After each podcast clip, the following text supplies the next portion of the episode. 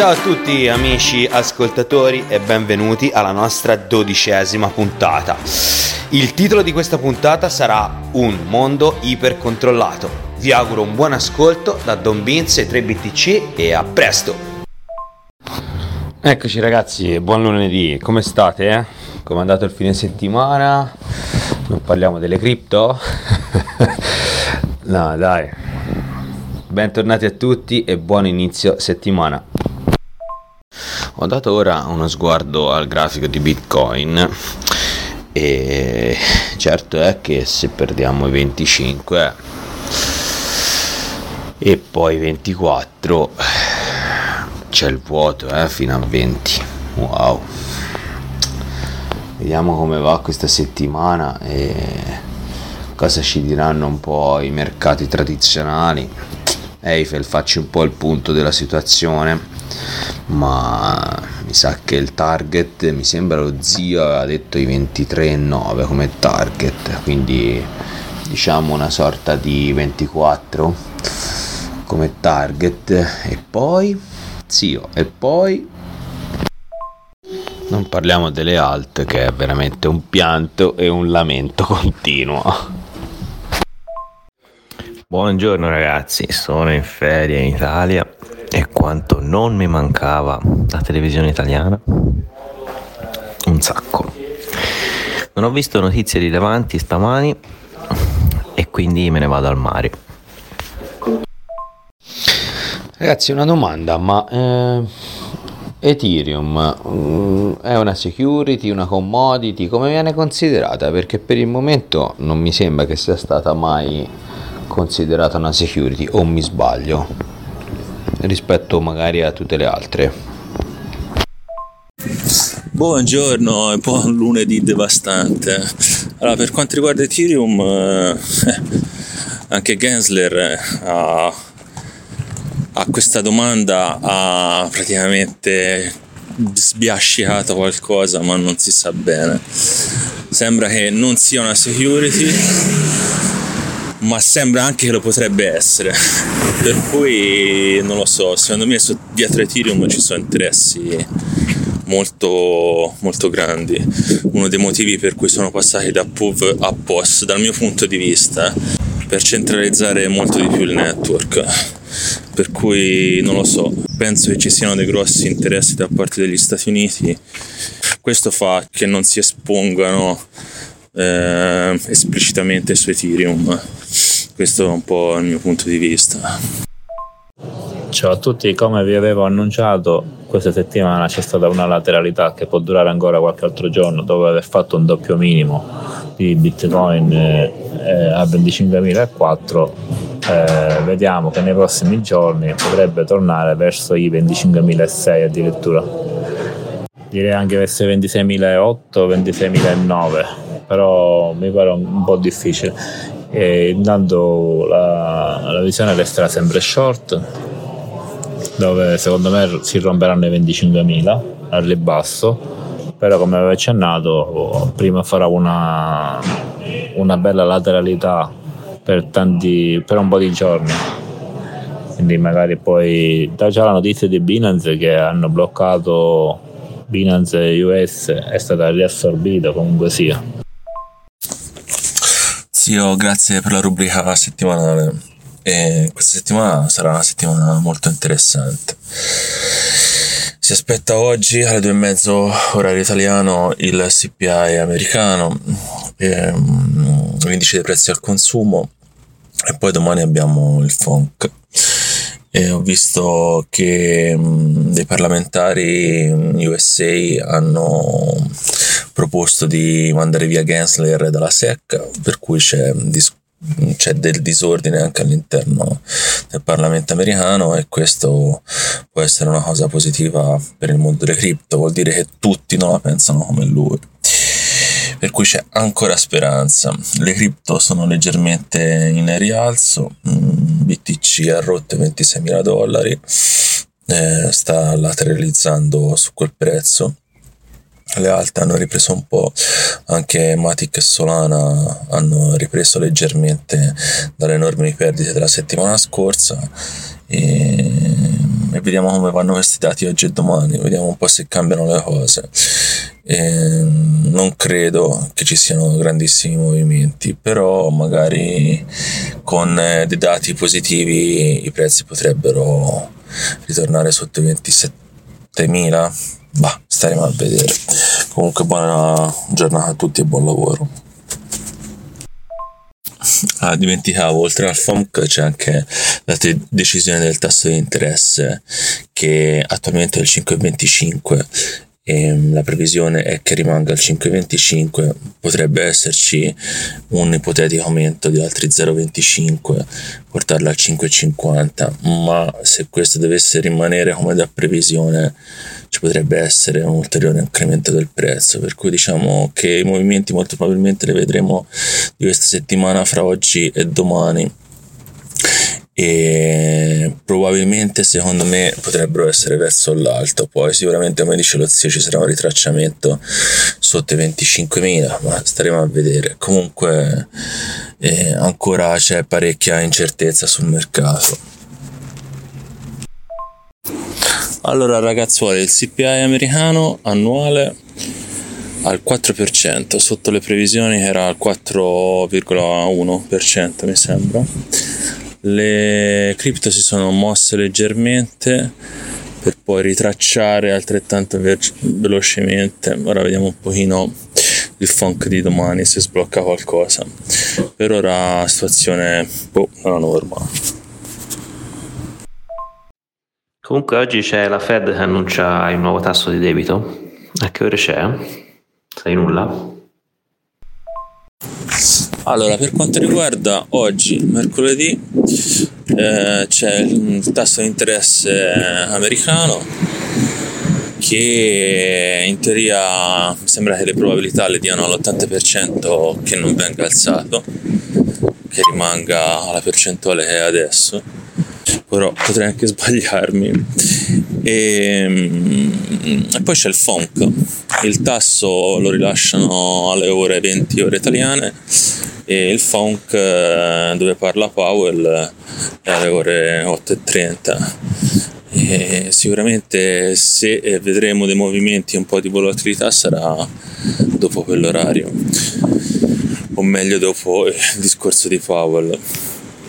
Poi questa settimana c'è stata un po' di piccola euforia per quanto riguarda qualche notizia tipo quella che vogliono far fuori eh, il nostro amato Gary della SEC e insomma si è visto un attimino uno spiraglio di speranza eh, nel mondo delle cripto che poi si sa bene nemmeno se sia per quello.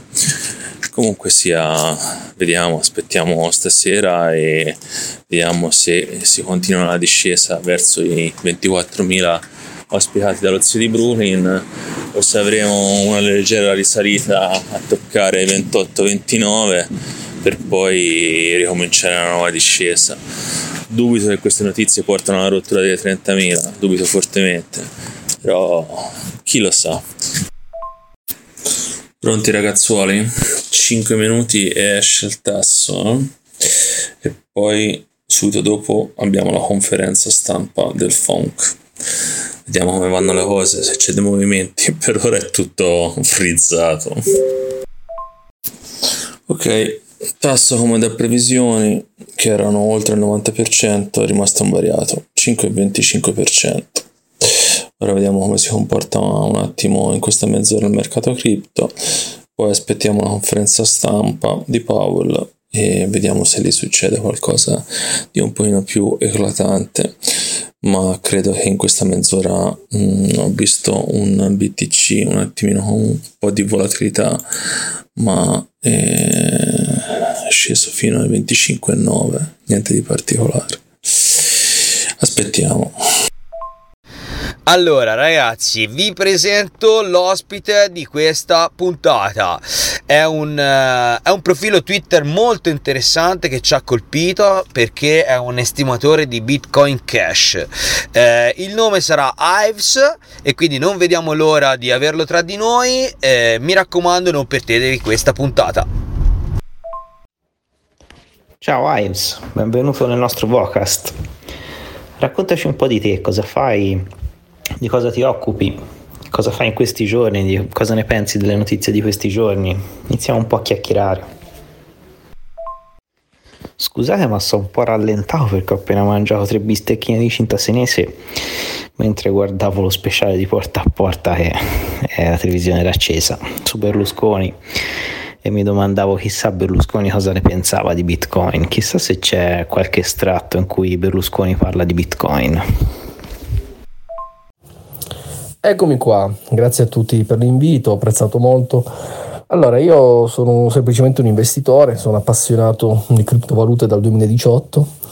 Il mio primo investimento è stato in Ripple il 14 gennaio 2018 e sono stato dentro una community di Ripple molto variopinta, interessante, erano tutti investitori della domenica come me, tra l'altro ho iniziato nel peggiore dei modi, cioè comprando dei eh, CFD su eToro ma il problema non era tanto usare Toro, che comunque le cripto si detengono su, secondo me, solo ed esclusivamente su un cold wallet, però quella è una storia un po' più lunga. Morale della favola, dopo tanti anni sono, sono andato in positivo, di tanto perché in, eh, nel frattempo mi ero spostato su Cardano con gli ultimi 2000 euro che mi erano rimasti e quei 2000 euro divennero veramente una cifra spropositata, feci un per 30, poi mi spostai ehm, a, ma- a, maggio 2021 dopo il crash, ero in USDC, perlomeno non ero così coglione perché dopo tre anni di rosso volevo portare a casa qualcosa, mi spostai su CRO perché volevo prendere Yearn e, e stetti tre mesi in USDC. Successivamente feci un business con CRO proprio ehm, e, e, anche lì feci altri soldi. Purtroppo feci un errore, eh, cioè i soldi li ho fatti, però feci un errore, potevo fare ancora più soldi, tipo il più del doppio, eh, perché li avevo bloccati sei mesi per la carta. Um, poi ci fu il food contro crypto.com no, prima ci fu l'inizio dell'invasione della Russia verso l'Ucraina e lì ero in USDC fino a giugno 2022 e poi iniziai a ricomprare CRO, VET, mi ero fatto un bel portafoglio, Bitcoin e adesso praticamente sono esclusivamente su Bitcoin Cash. Ti ho riassunto però 5 anni dei miei investimenti in eh, poco più di due minuti, quindi eh, ci sarebbe da approfondire ogni cripto perché ci ho investito sopra, eccetera, eccetera. Quello che posso dire è che comunque con Cardano ho imparato molto perché mi gestivo io i fondi, ce li avevo su wallet, ero in una community molto tecnica, erano molto bravi, c'erano delle persone veramente eh, preparate su Cardano, nulla da dire e, e, poi comunque io ho preso profitto e sono contento della mia scelta perché comunque io l'avevo comprata tra 2 centesimi e 11 centesimi Cardano l'ho venduta tra 1,30 e 2,50 quindi puoi immaginare che gain mi pare era un per 32 adesso non mi ricordo e poi mi piace studiare la crittografia, per, per, ovviamente per quello che io posso comprendere di crittografia perché non sono un, uh, un, ingegnere informatico, però sono un appassionato e poi era da tempo che studiavo Bitcoin e anche Bitcoin Cash e poi ho deciso di spostarmi su Bitcoin Cash perché lo ritengo esclusivamente l'unico vero Bitcoin per vari motivi. C'è stata una live molto importante ieri che ho organizzato personalmente con Wolf of Ballarò e c'era Ost, Ostfat e Paolo Agazzone hanno spiegato moltissime cose inerenti alla block size war su Bitcoin Core ehm, eccetera poi qualsiasi domanda volete farmi io vi rispondo ben volentieri Beh, Berlusconi, il figlio Luigi, se non sbaglio, è nella società di Young Platform. Non vorrei dire una cazzata, ma mi pare che c'è da dentro. Sicuramente lui è dell'88, quindi ci sta. E mm, poi, poi, poi, aspetta un attimo, tipo, ah, poi cosa mi hai detto cosa ho fatto in questi giorni? Allora, in questi giorni qua, vabbè, oggi ho creato, mi sono creato un indirizzo email su GMX, però nessuno ha notato che cos'era GMX. GMX praticamente, se tu vai nel white paper di, eh, che ha creato Satoshi Nakamoto, c'è scritto Bitcoin a peer-to-peer Electronic Cash System eh, e sotto di Satoshi Nakamoto e poi sotto c'è la sua mail. La sua mail è satoshin-gmx.com. GMX è semplicemente un, um, non un provider, come si può dire, è semplicemente l'ente che ti dà la possibilità di crearti un account email come può essere Google, eccetera. E allora ho voluto fare sta cosa, però nessuno ha capito la chicca su questa cosa qua. Per quanto riguarda la situazione attuale, io, eh, io, ho degli obiettivi, cioè il mio obiettivo è rifare almeno tra i 100 e i 200 mila euro. 100 mila euro paradossalmente adesso con 10.000 euro investiti è quasi impossibile non farli nella prossima bull run. Poi ehm, io non voglio fare quello di diciamo, non sono consigli finanziari, non lo dirò mai perché ognuno ragiona con la sua testa e non sono tenuto a dirlo. Cioè, io ti dico la mia qual è. La mia è che se io vado, metto i soldi su un altcoin di quelle più usate, blasonate, per esempio se io metto, ho parlato sempre di Vece nel mio canale, Vece sta meno di 2 centesimi, a 20 centesimi ci ritorna, metto 10.000 euro, è impossibile non fare 100.000 euro. Se una persona vuole fare la speculazione, eccetera, io comunque tenete presente che non faccio trading, non faccio trading su leva, non mi interessa perché lo reputo, se non sei un professionista, come fare, è come giocare d'azzardo, e giochi d'azzardo perdi sempre i soldi, quindi a me piace accumulare, mi piace studiare, mi piace andare a fondo, poi sono ossessionato dalla, da tutto lato psicologico che c'è dietro anche le criptovalute, ha fatto come è nato Bitcoin. Non sono massimalista perché non lo sono, anche perché non, non sarei semmai massimalista di Bitcoin Cash, ma perché lo reputo il vero Bitcoin, perché il vero Bitcoin è Bitcoin Cash che ha forcato dal Bitcoin Core che, divent- che è poi quello lì colorato di arancione e che anche lì c'è una storia dietro che potremmo andare a approfondire eccetera. C'è una storia su Lightning Network.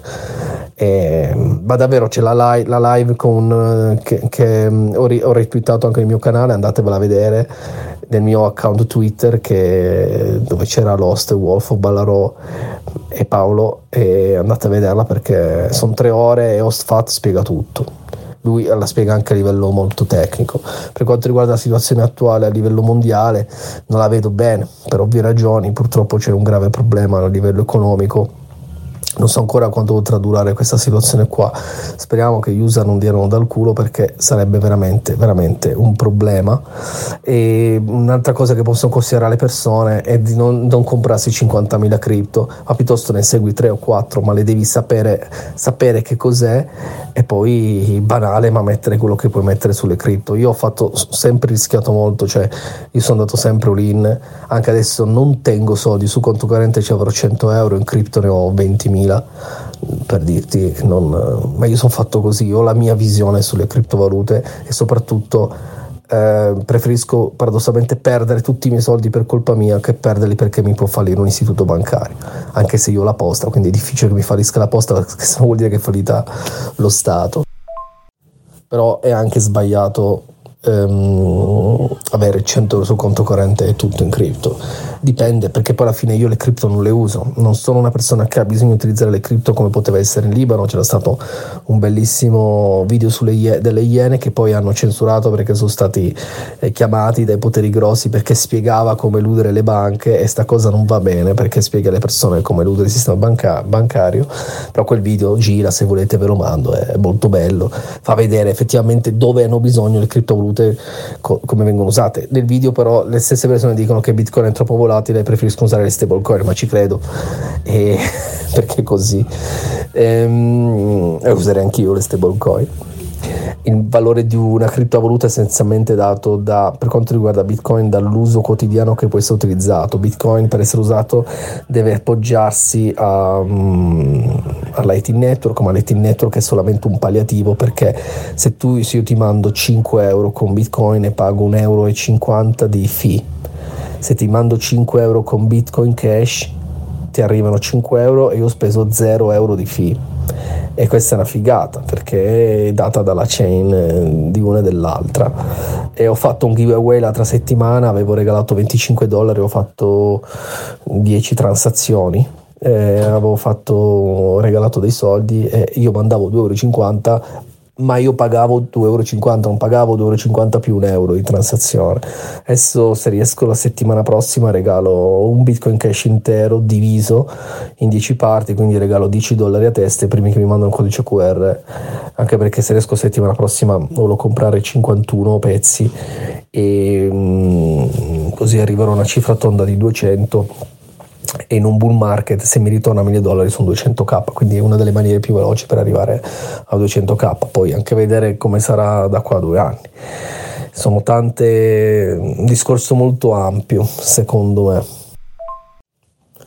Un'altra cosa che, mm, che mi dispiace molto ehm, è che purtroppo ho notato allora tipo oggi ho, nota- ho, notato una cosa, no? C'era una puntata, c'era una puntata, c'era uno spezzone di una live con Sailor, io lo chiamo zio Michele, Michael Sero, per scherzare, no? E c'era lui che diceva che se una persona, per dirti, lui intendeva questo, se io so che sto per morire, eh, è meglio che mi porto con me i miei seed, le mie cripto, perché così le cripto, i, miei, i miei bitcoin non vengono spesi e aiuto il sistema a proliferare, quindi faccio una donazione al, al sistema, no? cioè, rendendo le cripto di fatto, chiamiamolo bitcoin perché sennò poi i maximalisti si offendono, eh, rendendo bitcoin quindi inaccessibile perché io sono morto, nessuno sa qual, qual è il mio seed per, per, entrare, la mia chiave privata, io eh, alimento maggiormente il... Um, la chain di Bitcoin e quindi il Bitcoin Core tende a salire. Ehm, bah, l'ho trovata molto una cosa da setta, perché è una cosa da setta, molti si sono gasati, sì, effettivamente tu hai il potere, mi ricorda molto effettivamente chi si suicida, tu decidi cosa fare della tua vita, tu prendi in mano la tua vita e ti suicidi, quindi non sei vittima del caso, non sei vittima di una malattia fisica, di una malattia mentale che può portarti alla morte, tu semplicemente decidi di ucciderti e la stessa cosa la, la si può ragionare sul fatto eh, del, dei tuoi patrimoni, però mh, è un ragionamento settario perché comunque Bitcoin è diventato molto una cosa a sfondo religioso. Molte persone purtroppo non l'hanno capito. C'è questa cosa di promuoverlo sempre, ma è tutta una cosa gestita. Ricordatevi sempre, questo non è complottismo, sono dati di fatto secondo me. Quando viene pompata sempre una cosa, bisogna farsi due domande. Ma poi perché Bitcoin è pieno di criptovalute molto meglio secondo me. Cioè, anche perché poi decentralizzato e se non usi Lightning Network, perché Lightning Network è tutto centralizzato hanno chiuso Blue Wallet, c'era un ragazzo che c'era un tweet che avevo ripostato, potete andare a vedere, lui ha perso 200.000 satoshi, che mi pare che sono 60 dollari, sono pochi, però intanto lui li ha persi perché questi hanno chiuso il nodo e se l'è presa nel culo. Non tutti hanno le capacità per aprirsi il nodo, anche perché per aprirsi il nodo tu devi garantire un certo base di bitcoin. E poi non è che tutti sanno aprirsi un nodo è molto complicato a livello tecnico se non lo sai fare e, mm, e quindi tutto qua. È una storia molto affascinante. Dacci un po' più di informazioni sui metodi che utilizzi per tenere Bitcoin Cash, essere pagato con Bitcoin Cash e pagare i wallet, i programmi, così almeno diamo un po' di contesto per chi vuole andarseli a studiare. Allora io semplicemente i miei Bitcoin Cash li tengo su Ledger, mi trovo bene su quella piattaforma, non è naturalmente il metodo più sicuro per tenerlo perché purtroppo Ledger ha un code che non è um, open source, quindi essendo un sistema mi pare anche parziale, però comunque sempre non è open source, quindi loro potrebbero mettermi in un aggiornamento una backdoor e fottermi tutto. Stiamo ragionando sull'improbabile, però si può fare. L'ideale sarebbe crearsi un, ci sono vari siti, tra l'altro anche se uno va su bitcoincash.org ci sono dei riferimenti più in basso, il sito è molto ampio, e tra l'altro già in italiano fatto anche molto bene, dove semplicemente ti genera degli indirizzi casuali con la, la tua chiave pubblica e la tua chiave privata. Perfetto. Questo vale anche per Bitcoin e per altre criptovalute, è semplicemente un generatore di wallet con annesse chiavi private e chiavi pubbliche. Quello sarebbe l'ideale, quindi diventerebbe un paper wallet e tu hai, ti devi gestire molto bene però i tuoi fondi. Ledger è parecchio comodo perché sì, tu con Ledger ti crei fisicamente il tuo account, cioè ledger ti serve da averlo fisico perché ti genera l'account della tua cripto preferita, eccetera. E, ehm, inoltre su bitcoin.com, che non è bitcoin.org, bitcoin.com eh, ha un bel wallet che è quello lì che ho usato per fare il giveaway, mi trovo bene. Ehm, è sicuramente un, wallet, mi, mi, pare che mm, non vorrei dire una cavolata. No, no, secondo me è un wallet custodial quello lì, non è non custodial. Comunque uno ci tiene 100 euro, io ho fatto, eh, più che altro serve appunto per, come avere una prepagata, serve per andare in giro dove accettano Bitcoin Cash e, e, tu effettivamente puoi pagare Bitcoin Cash. E io ho fatto giveaway appunto per questo, per dimostrare che io ti pagavo istantaneamente a zero fee per me e te ti arrivavano gli stessi soldi. Sicuramente se tu per esempio vuoi offrirmi un caffè, io ti mando il mio codice QR del bitcoin.com wallet perfetto, mi arrivano subito. È come quando io chiedevo agli altri mandatemi il vostro codice QR in ricezione, io cari- salvavo la foto, la caricavo nel, nell'app, in automatico mi vedevo il wallet, ti mandavo i soldi, come ho fatto la settimana scorsa, quindi è, è, molto facile. Se una persona invece ha un bar, io vado, gli prendo un caffè, voglio pagare con Bitcoin Cash, però secondo me adesso io che vivo in un paese che è l'Italia dove ho l'euro, pagare con le cripto per me è un controsenso perché di fatto io non ho bisogno di pagare con le cripto Potrei farlo se per esempio ho fatto un bel gain, ho guadagnato 100, 200, 300 mila euro, le converto allora parzialmente USDC, USDT, quello che è, quindi ho le mie cripto ed è un metodo alternativo di pagamento ma perché ho tanti soldi sopra. Invece se io devo prendere 10 euro, devo comprarmi USDT, quindi ci smeno le commissioni, mi rimangono 7 euro, non ha assolutamente senso, solo per il fatto di farmi vedere che pago le cripto. Sì, è figo, ma non ha senso. In, uh, può essere essere invece molto utilizzato, molto utilizzabile, scusate, se per necessità io ho solo come metodo di pagamento, quindi devo limitare eh, l'accesso a un conto corrente, far vedere che uso dei soldi o delle riserve come posso averle io, voi sul ledger, quello che è, e uso quel metodo di pagamento lì, ok? Ma una persona normale non ne ha bisogno attualmente in Italia. Poi un'altra cosa, tenete presente che molte persone che pensano di aver scoperto l'America con Bitcoin, perché ci sta, perché è molto interessante, tutta la sua storia è ma mm, e magari mi prendono per il culo su Twitter. Ah, di qua tu Bitcoin Cash sì ma io ho 20k sopra. E loro quanto hanno in Bitcoin? 500 euro 1000 euro? Quando hai tanti soldi? Perché quei 20.000 euro ad oggi ma se vai a 500 euro, eh, sono tanti, eh? cioè, la gente non capisce molto queste cose qua, perché poi anch'io fare il figo con alcune cripto, ah sì, pompiamo, pompiamo. Quando hai tanti soldi, eh, il rischio aumenta tantissimo, va tutelato, quindi uno deve capire come giostrarsi, però questo anche qua è un altro discorso a parte. Sì, parlavo del... Um, sì, sì, ma lo... Lo, se vai nel mio Twitter lo vedi, l'ho messa oggi, eh. ho, scritto, eh, ho scritto zio Michele, che cazzo dici, ho scritto una roba del genere, e, no, eh, cioè, il video è allucinante, ma io ho capito cosa intendeva Sailor, ma non devi dirlo perché poi la gente minchia ti prende eh, sì, se uno dice cazzo io non voglio lasciare niente ai miei familiari, no? Perché mi stanno sul cazzo, mia moglie mi tradisce, i miei figli mi odiano, io vendo tutto senza dire un cazzo a loro, metto tutto su Bitcoin, eh, poi mi, mi suicido e le mie chiavi private muoiono con me, loro non possono più avere accesso ai fondi.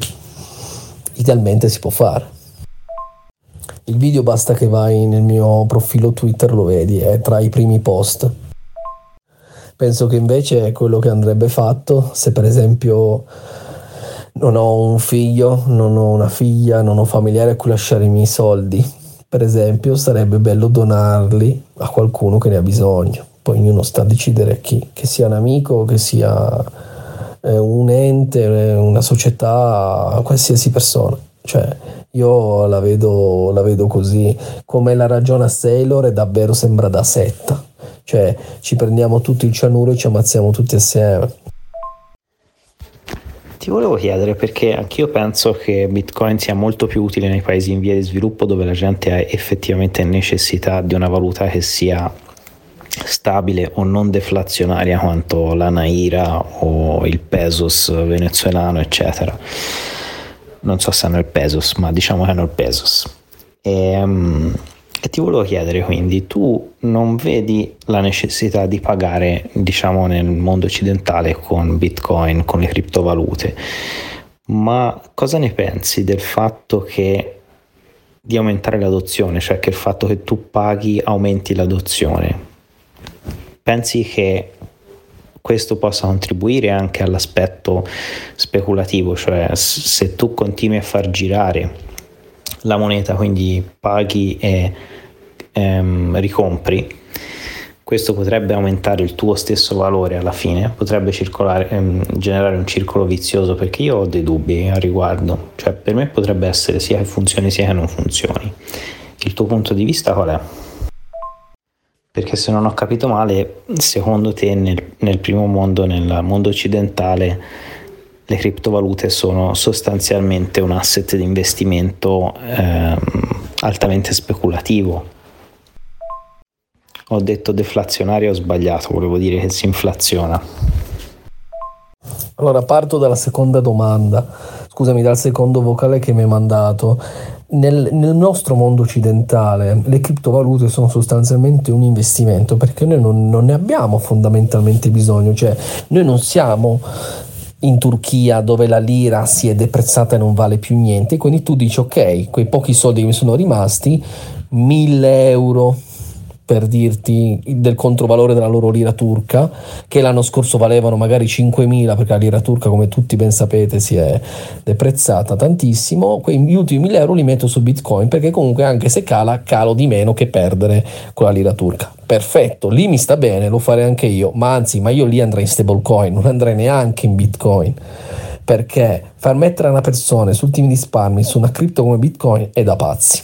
Secondo me però li farei mettere in stablecoin e magari una piccola parte in bitcoin per eventualmente apprezzarsi sul lungo periodo, ma sul momento, essendo che sono pochi soldi, eh, no, parlo di una, comunque di una persona normale.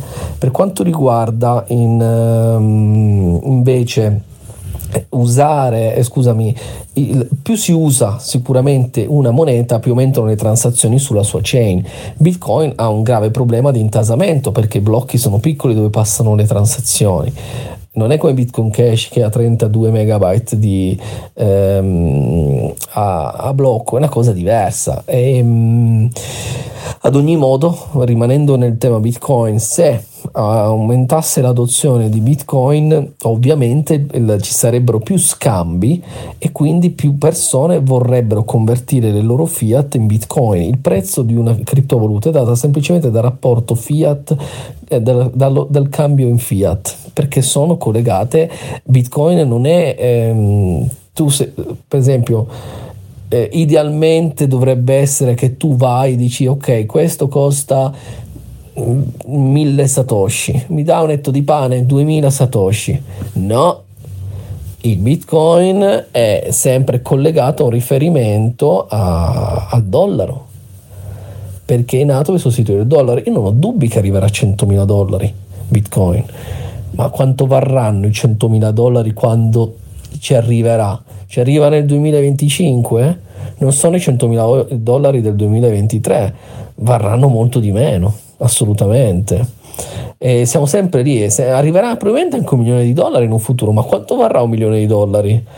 Eh, il dollaro è dal, dai inizi del Novecento che si è solo che, che è deprezzato. Eh e purtroppo anche l'euro abbiamo visto negli ultimi vent'anni come è andata a finire, ma questo è su, sotto l'occhio di tutti, basta che fare la spesa e, e, quindi sì, potrebbe sicuramente aumentare il prezzo. Quando ci fu nel 2017 la mega bolla, vi ricordate cos'era il 19 dicembre quando arrivò a 19.500, ora non mi ricordo esattamente, quasi 20.000 dollari, perché tutti lo compravano, quindi tutti eh, spendevano, convertivano i loro euro in bitcoin e il prezzo giustamente saliva l'IVA perché aumentava la sua capitalizzazione di mercato che è data da un cambio in fiat e non perché viene usato, perché di fatto Bitcoin il 95% delle transazioni sono semplicemente eh, o persone che lo comprano per detenerlo in wallet e via. Ma vai, vai da un italiano normale e digli spendi Bitcoin, spenderesti la moneta debole. Io spenderei la moneta debole che è l'euro, non spenderei mai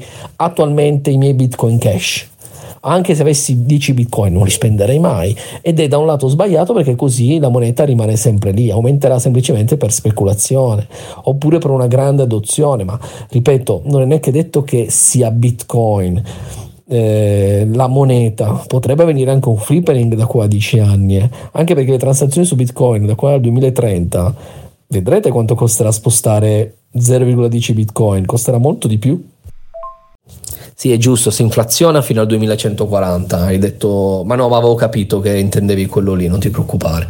Però um, il problema di Bitcoin, secondo me, è tutta la struttura che c'è dietro, soprattutto perché una cosa ormai è governata. Bitcoin non è più. Uh, totalmente decentralizzato e questo qui lo capisci se ti vai a studiare tutta la storia di Bitcoin dal 2009 al 2017, in realtà fino al 2015 ed è una storia molto complicata, c'è una block size war su Reddit veramente impressionante.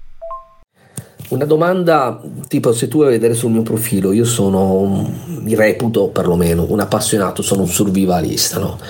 Eh, anche abbastanza fanatico, non mi piace avere le mie scorte, mi piace gestirmi le mie situazioni, cioè ho sempre un pieno a casa in taniche, eh, ho sei taniche con 10 litri di gasolio ognuna, quindi mi piace essere così, come nei film americani. E, um, una cosa che io farei ok, perlomeno no, rivolgo a te la domanda, non che io farei, perché io so cosa farei. Se io, se io, fossi in Turchia, terrei soprattutto delle stablecoin, che so che purtroppo si deprezzano, ma Bitcoin è troppo rischioso. Se io ho 2000 euro da parte e sono gli ultimi e ci devo spamare la famiglia, perché se mi arriva un cigno nero, Bitcoin mi perde un 30%, io ho perso 600 dollari su 2000 di controvalore, perlomeno al momento, ma è un danno che una persona normale non può ottenere. E in Nigeria viene utilizzato Bitcoin, i Bitcoin Cash vengono utilizzati parecchio, tra l'altro eh, mh, mm, tu pensa che eh, gli ATM, i, i bancomat, ce n'è più di Bitcoin Cash che di Bitcoin nel mondo, questa è una cosa che non sanno tutti, però è vera, è documentata, anche nel sito viene riportato. Per quanto riguarda mh, mm, il fatto di utilizzare Bitcoin, io per esempio se fossi in un paese mh, mm, dell'Africa, non lo so, sarei in Niger. O adesso c'era un paese che non mi ricordo se era il Kenya che aveva problemi con il dollaro, era una notizia di recente che volevano evitare il trading per far dampare le loro monete. E io utilizzerei USDT, Tether piuttosto, cioè sicuramente usare Tether o un'altra stable. Pax Gold anche, perché no, però principalmente userei Tether per tutelare i risparmi della mia famiglia. Utilizzare Bitcoin, boh, non lo so Mm, potrei utilizzare Bitcoin on-chain esclusivamente, non tramite wallet of Satoshi, però non sarà più dopo istantaneo perché perlomeno so che è diciamo decentralizzato.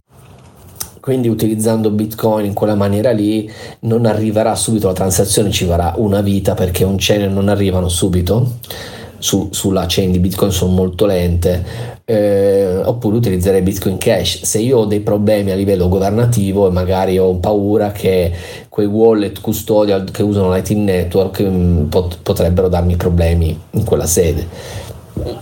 Ecco, l'unico potere di Bitcoin è quello lì. Eh, però se già mi devo affidare a Lightning Network è un problema. Cioè, stiamo parlando di una però vabbè adesso sto esagerando perché obiettivamente per arrivare a censurarmi eh, i wallet Lightning Network diciamo che non ci terrei i miei risparmi sopra assolutamente. Li dovrei passare tutti su un wallet un cold wallet eh, eh, su rete bitcoin. Quindi bah non lo so. Io l'adozione nei paesi in via di sviluppo può essere pure che non, che non avverrà su bitcoin Ma la stessa cosa su Bitcoin Cash, eh, cioè, tanto perché sono la stessa cosa, ragazzi. Non, quelli che i maximalisti non capiscono che Bitcoin e Bitcoin Cash è la stessa cosa, non cambia un cazzo. Eh, anzi, è totalmente il contrario. Però adesso mi sto ripetendo, quindi non vorrei tediarvi ulteriormente. Eh, quello sarebbe veramente un bel dilemma. Se fossi un turco, un venezuelano o un nigeriano e dovessi salvaguardare i miei risparmi, cosa farei? Io per come sono fatto io, per le conoscenze che ho e per um, le informazioni che ho acquisito, non, uh, non, li metterei in Tether, li metterei in Bitcoin per vari motivi. Um, il motivo principale è la, la community e, il fat- e la reputazione, che secondo me è la cosa più importante e li metterei e diversificherei il mio investimento. Non metterei tutto in criptovalute, cercherei di investire anche in eh, beni materiali che possono non deprezzarsi, come può essere, non lo so, mm,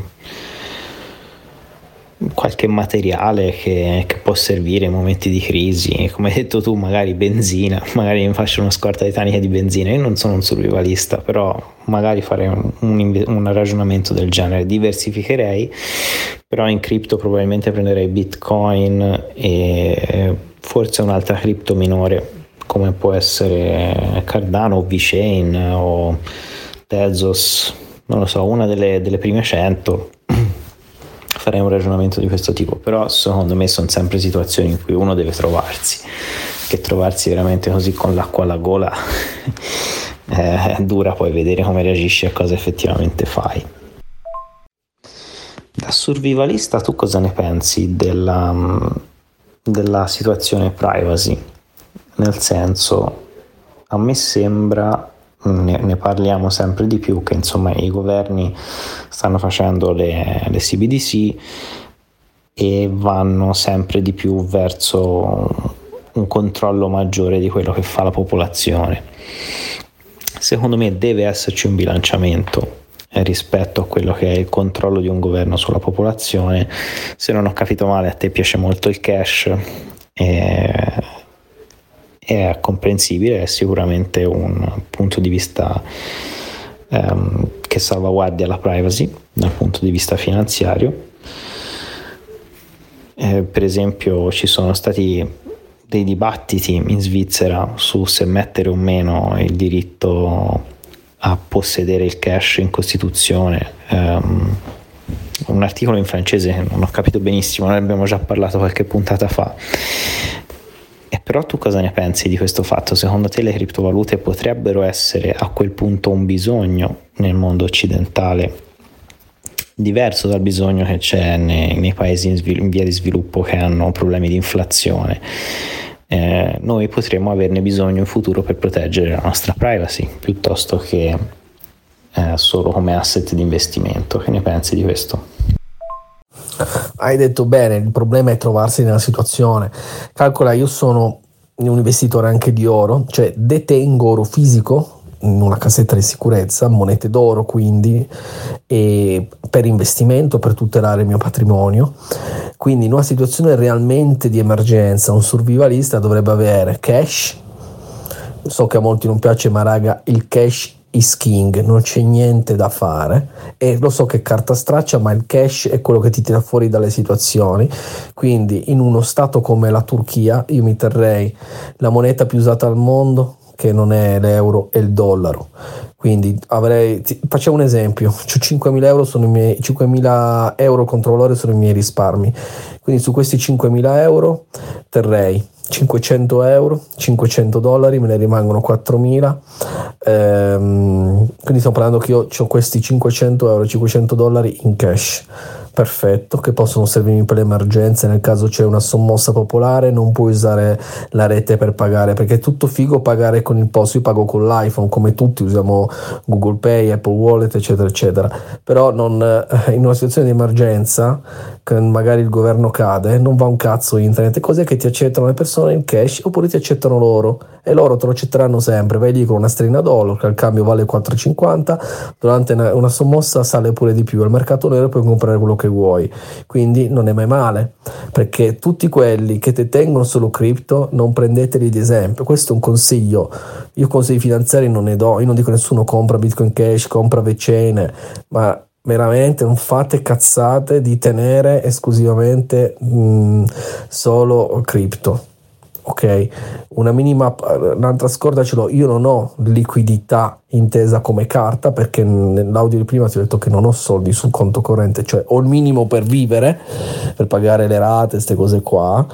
Ehm, la mia liquidità l'ho messa nell'oro perché io ragiono da survivalista. Le criptovalute sono uno strumento fantastico.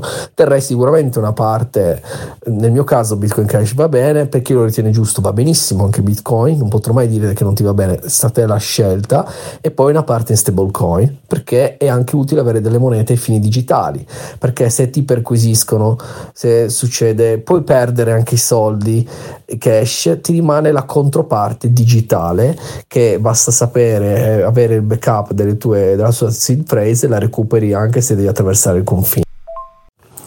Sì, ma le, le, criptovalute, a meno che tu non usi Monero, non sono poi così anonime, cioè facciamo attenzione ragazzi, eh, perché se io, um, se io mi invio dei bitcoin da Binance a un mio wallet, ok, e ci deposito 10 eh, bitcoin, ok, 260.000 euro più o meno il cambio attuale, tu pensi che se loro vogliono non scoprono quei bitcoin di chi erano? È tutto registrato a meno che tu non usi delle app e ci sono dei modi per comprare bitcoin veramente veramente in maniera eh, eh, total privacy in maniera anonima ti compri, ti compri dei telefoni ci cambi l'email, poi ti compri delle schede prepagate anonime, tipo quelle di Lica Mobile, che vanno che poi anche lì puoi ricaricare con una carta prepagata già no? cioè c'è tutta una storia dietro per fare tutti i passaggi fatti bene in una società talmente iperconnessa è, è veramente difficile ma il 99% delle persone non lo sa fare è complicato e non è immediato cioè ci perdi un po' di tempo a farlo non minuti ci perdi quasi un'ora a fare tutto fatto bene, anche perché potevi avere il, l'hardware per farlo, devi comprare il telefono, devi cioè, basta solo che una volta il tuo telefono è stato collegato a una tua SIM e tu sei tracciato. Io queste cose le conosco molto bene a livello di telecamere, sono anche un pilota di droni, certificato con tanto di patentino che vabbè, possono prendere tutti, però io ce l'ho. E ho un drone che non è un giocattolo e da... il mio drone calcola ah, può, può volare per 17 km, quindi è un DJI, non è un drone consumer, quindi è già un, una fascia medio alta, quindi la potenzialità del drone per quanto riguarda la privacy sono immense. Ho fatto recentemente, sono andato a trovare i miei genitori al mare, mi sono portato il mio drone, l'ho mandato a 4 km dalla costa e l'ho messo sopra una barca a vela. Poi mi sono abbassato, il proprietario mi ha visto, mi ha salutato, aveva visto ora sto pazzo che è partito dalla costa, lui l'ha presa come un divertimento, io l'ho salutato muovendo il drone sono tornato indietro ma se io, vole- se io, volevo col drone lo mettevo a 100 metri, lui non mi vedeva, non mi sentiva, zoomavo, ho uno zoom potente vedevo tutto quello che faceva. La privacy esiste fino a un certo punto, più avanti andremo sarà sempre peggio. Sarà sempre peggio perché questo esempio del drone è un esempio ehm, molto disturbante secondo me perché comunque delle potenzialità enormi con, con, i droni. Puoi fare quello che vuoi ragazzi voi non avete idea. Adesso non so se voi anche li pilotate ma non per fare i video davanti a casa. Cioè con i droni puoi fare tutto. C'è anche le, le, le telecamere termiche se spendi 5.000 euro c'hai tutti un bel giocattolone. E telecamere idem con le telecamere anche puoi fare tantissime situazioni per quanto riguarda anche le telecamere, adesso siamo in qualsiasi città ci sono le telecamere con i relativi accessi varchi, lettori targa, lettori targa che funzionano anche in modalità notturna perché sono infrarossi, quindi ehm, è, è, pieno di, di roba, cioè, è, è, un mondo ipercontrollato. Per arrivare al punto, perdonami, mi ho allungato molto, per arrivare alle CBDC è, è semplicemente uno strumento aggiuntivo per controllare aiutare le persone. Non hai, non hai pagato una multa? Boh, essendo che le CBDC arrivano tramite, eh, tramite, tramite una chain per forza, e io ti blocco i fondi finché tu non fai questo e sarà avrai moltissimo potere sulle persone e il cash il cash, se non bandito dallo stato di appartenenza, perché loro puntano molto ad essere cash free, il cash sarà l'unica maniera per essere... Um, eh, per avere la privacy al 100% perché il cash è, è, è, è, la forma più potente che c'è attualmente di privacy perché non lo puoi tracciare perché la gente fa il nero le attività fanno il nero perché non lo puoi tracciare ti devono beccare il, le criptovalute ni perché le criptovalute potevi avere un intermediario per scambiarlo per usarlo o comunque qualcuno che te le accetta. Sarà mm, può essere che avvenga un cambiamento a livello sociologico che imporrà l'uso delle criptovalute come mezzo alternativo di controllo dello Stato, non per forza sarà l'Italia, ma può essere perché fa parte dell'Unione Europea e prenderà a piede magari i nostri figli, i nostri nipoti, ma non adesso. Eh. Cioè, eh, la tecnologia deve ancora peggiorare. Avete presente Black Mirror di Netflix? Eh? Deve ancora arrivare a quei livelli lì. Sicuramente il fatto di conoscere queste tecnologie, studiarsi le cose, sapere come diventare invisibili è un punto a favore, però non bisogna essere totalmente massimalisti su una cosa, bisogna capire il mondo in cui viviamo. Quindi se in quel momento mi conviene usare il cash, uso il cash. Se mi conviene usare le cripto, uso le cripto. Dipende dal momento, perché noi comunque viviamo in una realtà di benessere, perlomeno in Italia, perché la realtà è quella ragazzi, cioè fondamentalmente adesso che io vado e ti utilizzo la criptovaluta per comprare il caffè al bar è una cazzata, una cazzata da nerd che sì è figo farlo ma non serve un cazzo. Discorso inverso se io sono in una società dove non mi fanno prelevare i miei soldi, dove i dollari è l'unica um, valuta che ha un riferimento e tutti impazziscono per farsi pagare con i dollari, lì allora la criptovaluta ha, ha un reale uso, ha un reale use case che può essere appunto il Libano come in quel video delle Iene o in tante altre situazioni. Mamma mia Black Mirror che ansia. Speriamo di non dover guardare un giorno a Black Mirror e pensare come pensiamo dei Simpson ogni tanto che i Simpson avevano previsto il futuro. Speriamo che Black Mirror non preveda il futuro. Per quanto riguarda la privacy, sì, sì, sono eh, hai totalmente ragione, la privacy maggiore in questo momento te la dà il cash ovviamente, eh, lì non c'è dubbio, però diciamo il vantaggio del cash è che è impossibile da tracciare, il vantaggio delle criptovalute è che sono impossibili da bannare alcune, diciamo Bitcoin eh, non puoi bannarlo, è molto più difficile bannare Bitcoin che bannare il cash. Se lo Stato vuole il cash lo banna, Bitcoin eh, secondo me è più difficile. L'unica volta che ho pilotato un drone eh, ero con la mia ragazza e lei lo utilizzava per lavoro è stato attaccato da un'aquila, c'era un'aquila nei paraggi, quindi questa è stata la mia unica esperienza con i droni. Però diciamo che noi, io mi riferivo più al punto di vista della privacy finanziaria, ecco, perché poi il resto della privacy sì, ci sono sempre più strumenti di controllo, lo sappiamo con le telecamere cinesi e um, il riconoscimento facciale, l'uso che ne fanno, eccetera, eccetera. Detto questo, ragazzi, io per oggi mi sa che me ne vado a letto e ci sentiamo domattina. Assolutamente per quanto riguarda la, la, la privacy finanziaria, il cash lo puoi volendo censurare, eh, mentre le criptovalute alcune no quindi hai perfettamente ragione. Sicuramente io metterei, se devo andare all'estero, devo scappare, devo, non posso andare con un milione di euro in una valigetta. Perché anche perché non me lo posso mettere con lo scotch ehm, con nastro isolante attaccato alla pelle. No, perché potrebbero beccarmelo. Posso però metterlo tutto in un cold wallet, allora sì, lì ho una possibilità di salvaguardare i miei risparmi. Su quello hai pienamente ragione, concordo con te. Anche io vado a dormire che devo alzarmi alle 6, andrò a lavorare. Un abbraccio ragazzi, grazie mille della chiacchierata. Allora, buonanotte, se hai tempo ci risentiamo in questi giorni. Sentiamo anche cosa dicono Eiffel e Don Vince che stasera erano a cena. Erano a cena fuori, non potevano partecipare. Ciao a tutti ragazzi, sì, ieri sera è stata una, una, una serata alquanto particolare, eh? siamo finiti con a scolarci una bottiglia di Montenero, quindi eh, ho ascoltato tutto stamani, è stato un piacere eh, ascoltarti e benvenuto ospite. E devo dire che hai trattato, toccato molti molti argomenti che mh, mm, parte condivido, eh, quasi tutti.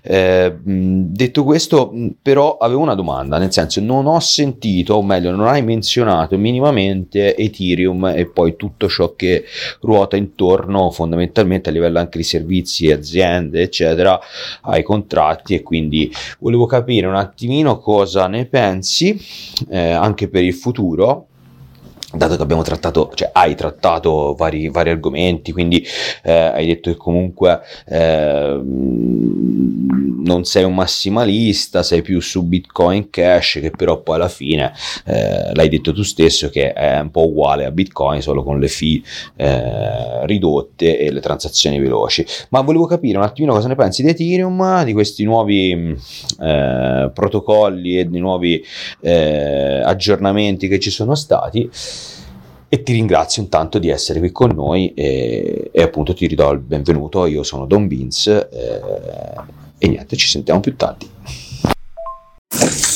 Buongiorno ragazzuoli e buon 15 giugno, siamo all'incirca, sì, siamo a metà mese diciamo. Allora, io ti faccio tanti complimenti per eh, il tuo modo di pensare, per eh, come hai interagito con noi Intanto grazie di essere partecipe del nostro podcast i 3BTC. Qui non troverai sicuramente nessun massimalista, eh, forse quello che si avvicina più a un massimalista posso essere io, Don Vince assolutamente no. Eh, Rom ha le sue idee da ingegnere e da lì è molto difficile muoverlo però siamo tutti molto aperti mentalmente, come anche tu sostieni, non,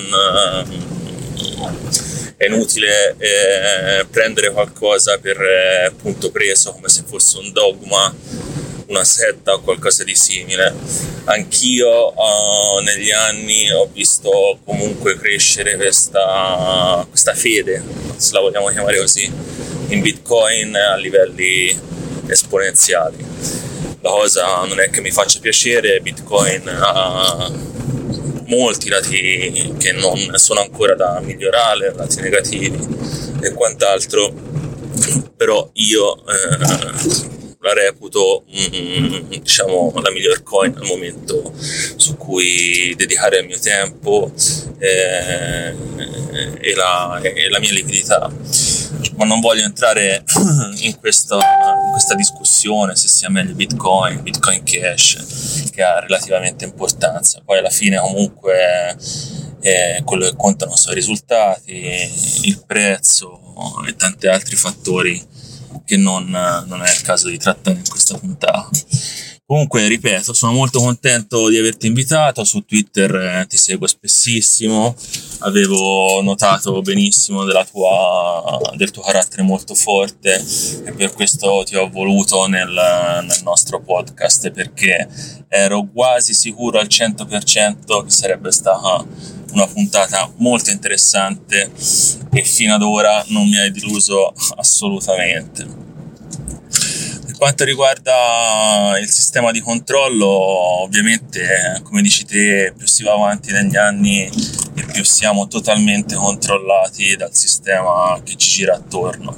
La tecnologia aumenta, migliora, diminuisce di costo, aumentando la qualità, le prestazioni, facilità di utilizzo e questo porta comunque il regolatore a voler stringere la morsa di avere gli occhi ovunque, eh, vendendocela che è per la nostra tutela della sicurezza e quant'altro e poi in poi si rendono conto che non, non è questa la motivazione. E per quanto riguarda l'ambito delle cripto, attualmente il mercato è devastante. Io non lo considero ancora una fase di accumulo per, per le alte, perché comunque sia c'è moltissima incertezza, anche lo stop del rialzo dei rialzi dei tassi, del rialzo dei tassi di ieri da parte del, di Powell non ha portato mh, quanto si potesse sperare a livello di mercato. Anzi ha fatto più danno al funk che hanno detto che comunque sia ci saranno altri probabilmente altri due rialzi futuri che il taglio dei tassi non avverrà prima dei due anni. Questo ha spaventato i mercati con eh, alta volatilità e ha portato giù ha portato giù la maggior parte delle cripto perché per il mondo come lo viviamo noi tutti i giorni delle cripto per noi è ovviamente è una manna per chi ci crede, la possibilità di avere più tempo per comprare a prezzi più bassi. Il concetto lo capiscono un pochi, eh, siamo rimasti in pochi a investire ancora in questo mercato e a crederci pienamente. Forse anche a detta di Don Vince più volte siamo ancora troppi, non ancora abbiamo ancora visto la vera fase di, di sconforto e che forse arriverà nei prossimi mesi, forse sì, forse no, bah, vedremo un po' come andrà. Sicuramente noi continuiamo a trattare l'argomento Bitcoin e cripto e ci fa molto piacere, ribadisco averti qui e sicuramente porterai molti argomenti eh, aggiuntivi al nostro podcast e questo penso che chi è all'ascolto faccia molto piacere. Per ora ti saluto, che devo rientrare al lavoro ci sentiamo in giornata sicuramente con nuove argomentazioni interessantissime. Grazie ancora, un abbraccio e grazie per essere con noi. Ah, grazie mille Eiffel, grazie mille, è molto bello il tuo messaggio. Eh, rispondo a Dombi, se non ero ha, ha, parlato lui di Ethereum. Per quanto riguarda Ethereum vado proprio diretto, il problema di Ethereum sono le gas fee, le gas fee altissime. L'altro giorno per spostare un NFT ho speso 20 euro, quindi capite che siamo nel caos più totale, eh, a prescindere da quanto vale l'NFT è tantissimo. Eh, altri NFT su Polygon ho pagato 1-2 centesimi quindi, per spostarlo, quindi già ci sta.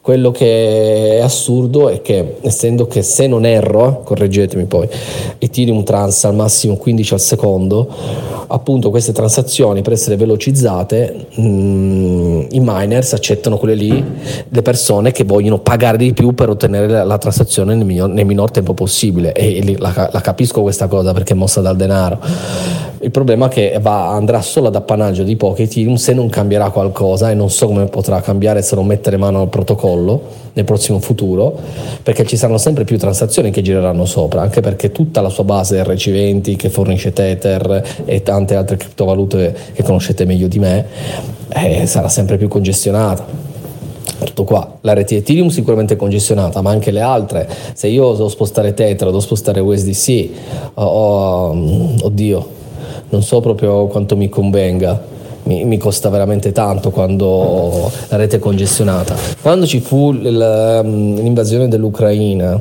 da parte dei russi, eh, Zelensky eh, misero sul loro profilo donazioni per l'Ucraina, eccetera, eccetera. Eh, io gli mandai 50 dollari. 50 dollari e pagai 25 dollari di fee per mandare 50 dollari basta. Quello lì, già, quello, già, per questo motivo qua non lo userei, io non lo userei mai. Purtroppo l'ho dovuto usare per spostare degli NFT e ho speso per spostare 5 NFT 100 euro. Ma mai più, eh. cioè, lo faccio perché ho Genesis Pass della Leggere, mi dà questi NFT in edizione limitata gratuitamente, ma eh, secondo me al momento mh, mm, è un peccato. Ad avere tanti soldi, ovvio che lo userei, ma non sono miliardario. Beh, allora per quanto riguarda la situazione di Ethereum, eh, sì, ehm, per quanto riguarda le fee, quando c'è congestione del network è veramente una cosa ehm, imbarazzante e lo è da ormai sempre. Io mi ricordo di Ethereum quando è stato lanciato e valeva pochissimi decine di dollari e e in bull market è sempre stato ingestibile. E ultimamente abbiamo avuto una congestione del network anche in bear market la cosa è abbastanza dal mio punto di vista imbarazzante.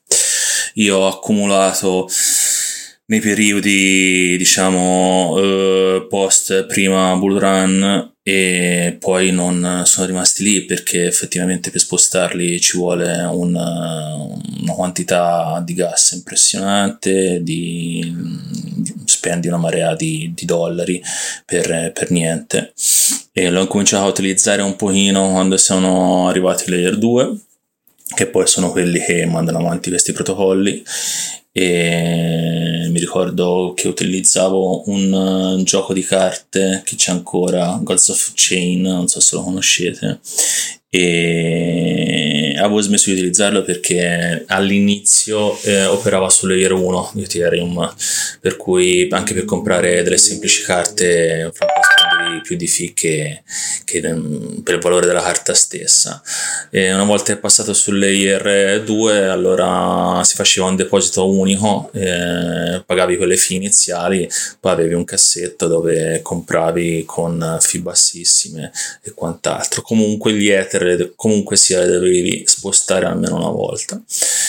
E Ethereum, eh, vabbè, tutti gli sviluppatori sono lì, eh, sviluppano su Ethereum, tutti i progetti maggiori sono lì, è stato il primo per cui è, tutti quelli che hanno cominciato a produrre su Ethereum eh, sono rimasti lì per eh, i, i motivi più svariati.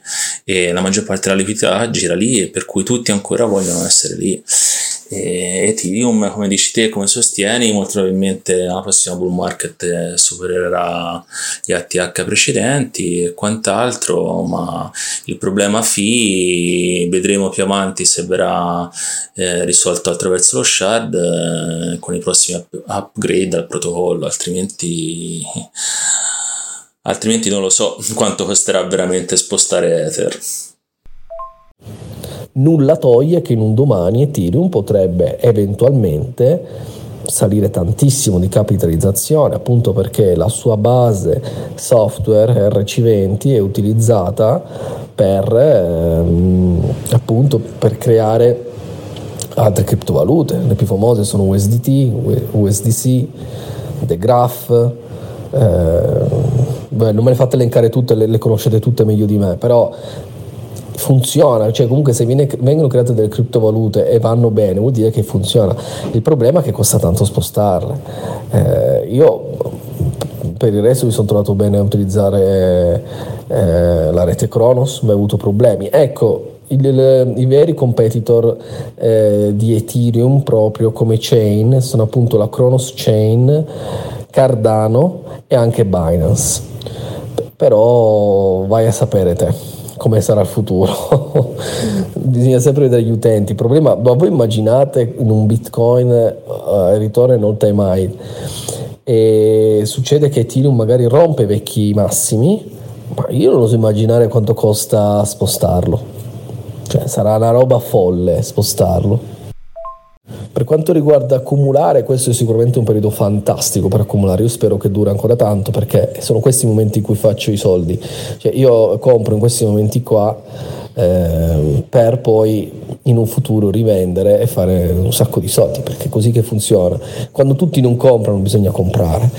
E naturalmente torniamo a dei discorsi più basici. Sicuramente non bisogna eh, investire cifre che uno non si può permettere di perdere, non bisogna fare prestiti assolutamente o mettere a collaterale per comprare perché sono cazzate che si pagano care, perdi tutti i soldi.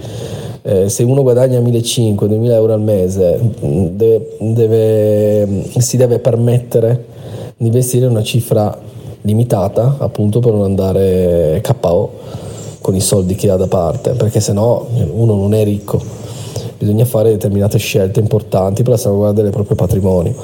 Successivamente, quando poi il mercato risalirà, bisogna prendere profitto. Il mio consiglio è prendere profitto scalato, cioè tu inizi a prendere profitto a gradi. Se il tuo obiettivo è 10 e la cripto sta a 1, inizi a vendere a scaglioni, a 2, a 3, a 4, a 5. La bag principale deve essere venduta prima perché quando arrivi al massimo, senso, che poi di nuovo da parte in faccia che lo shortano, tu comunque se ti rimane qualcosa è la minima parte.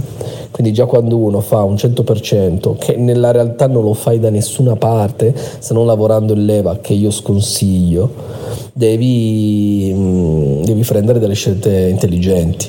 Accumulare adesso? Assolutamente sì.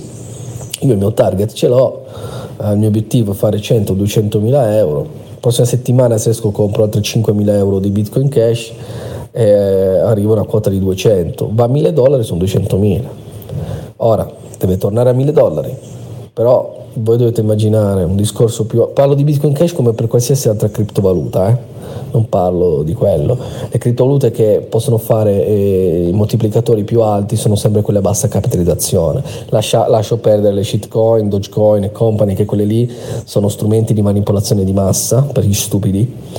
E poi naturalmente uno può fare anche del guadagno, perché no? Ma non deve avere il portafoglio solo su quello, perché sì, lì è, tanto vale vai a comprarti Grette Vinci investirei su roba che uno conosce tipo già un, un The Graph, progetto molto interessante, un VeChain, Algorand, assolutamente.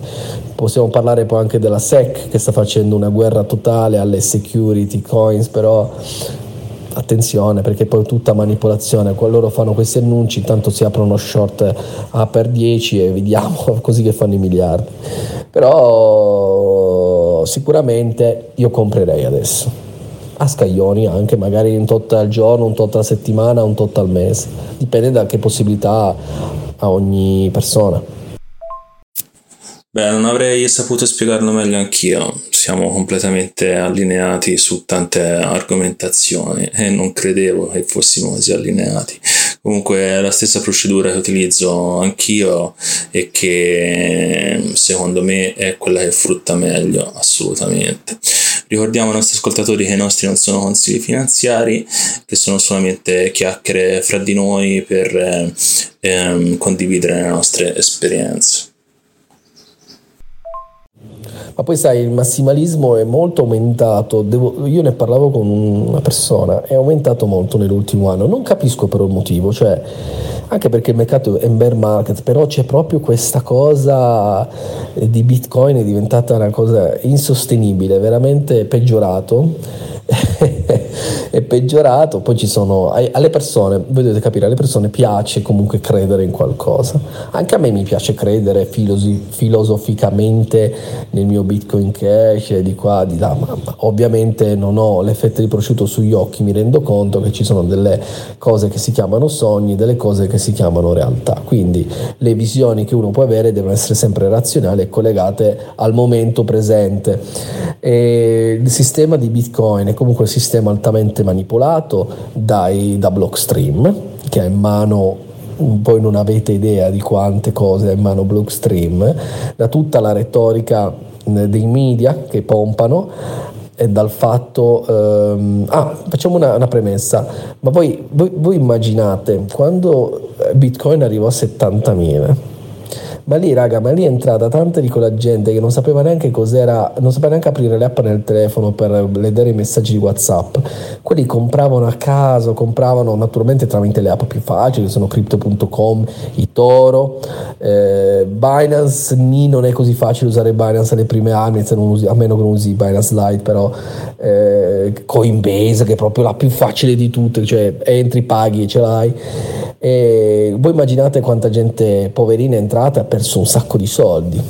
Ma io lo vedevo, eh, vedevo, ero in un gruppo di Cardano, l'avevo detto nell'altro messaggio, e anche in alcuni gruppi di Bitcoin, cioè io seguivo un po' tutto ai tempi, e gli iscritti aumentavano giorno per giorno, ma roba di 300-400 persone al giorno, italiani eh, che arrivavano, perché Bitcoin stava a 55, stava arrivando a 60, io stavo già vendendo come un pazzo, vendevo sempre e non compravo, non si compra mai i massimi, cioè se, se, se compri i massimi purtroppo impari una lezione, ti direi che sei un coglione, ma l'ho fatto pure io, sì, sono stato un coglione pure io.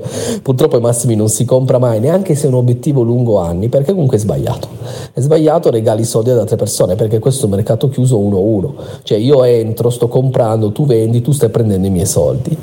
Quindi dietro Bitcoin c'è veramente una retorica importante che va analizzata e che perlomeno la gente deve essere conscia. Perché viene così pompato anche Lugano Plan B? Raga, ma non perché vogliono fare la rivoluzione, perché Bitcoin è solamente uno strumento, soprattutto in Svizzera, che fa arrivare altri capitali nel loro paese. Sono molto intelligenti i svizzeri da questo lato.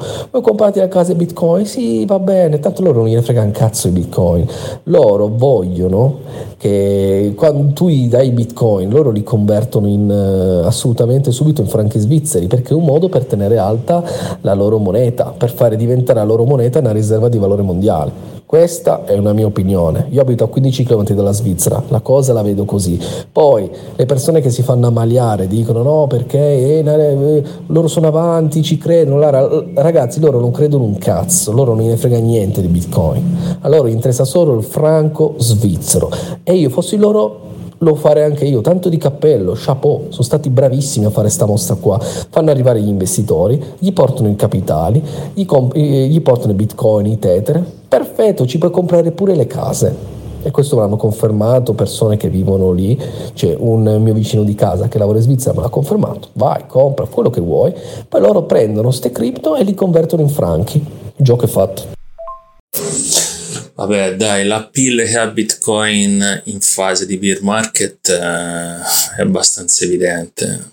È quello che perde meno e se te lo guardi da gennaio ha fatto boh, attualmente che siamo su intorno a 25 mila dollari e più del 40%. Mi sembra che il minimo l'ha toccato sui 15,5, roba del genere. Per cui in un mercato totalmente ribassista è molto più semplice eh, creare appeal sul, um, sulle persone attraverso comunque un guadagno dove tutto il mercato scende. Poi al di là dei concetti della, um, se lo vogliamo guardare da un ambito sociale, um, di decentralizzazione della moneta e quant'altro, sono tutti altri discorsi, ma ovviamente eh, avendo queste performance ha più appeal rispetto ad altre coin che possono essere Bitcoin Cash, Algorand, ADA e quant'altro. E poi a parlare di ADA sicuramente ci saremo anche scozzati sul canale Telegram di Cardano perché mm, io e Don Vince eravamo nella testnet che credo che sia stato uno dei migliori investimenti della nostra vita, la testnet di Cardano. Se non ricordo male, Cardano, vabbè, io ci entrai ad agosto 2018 perché prima ero su Ripple ed entrai che stava a 11 centesimi e fu un bel ingresso. Poi vabbè, mi disperai perché andò ancora più giù, però sai, col seno di poi comunque era un buon prezzo. Ma Cardano eh, raggiunse il suo all time high il primo, se non erro, i primi di gennaio, il 4 gennaio 2018 che arriva a 1,33, 1,28 e poi da lì gli stessi eh, fondatori lo damparono perché è ovvio che lo, erano loro, palese, chissà quanti ne avevano, avevano delle bag miliardarie e poi dopo lo riportano a zero e poi lo ripomparono sempre loro perché funziona così questo mercato. Intanto lavoravano sul progetto eccetera. Il progetto mh, mm, mi è sempre piaciuto. Molta gente lo odiava però mm, non era male. Poi vabbè io mi sono spostato in altro eh, perché fondamentalmente eh, sono in questo mercato per fare i soldi, per fare fiat. Anche se comunque um, una parte idealizzata ce l'ho su Bitcoin e Bitcoin Cash, non posso negarlo, questo traspare anche dai messaggi che scrivo su Twitter. È innegabile perché poi comunque sono molto affascinato dal movimento cypherpunk, come è nato Bitcoin, chi l'ha creato, la storia che c'è dietro, tutti i meccanismi e, e soprattutto il concetto che tu gestisci i tuoi fondi, i tuoi soldi. Forse la cosa più importante una persona potrebbe fare nella propria vita è imparare finalmente a gestire i propri soldi.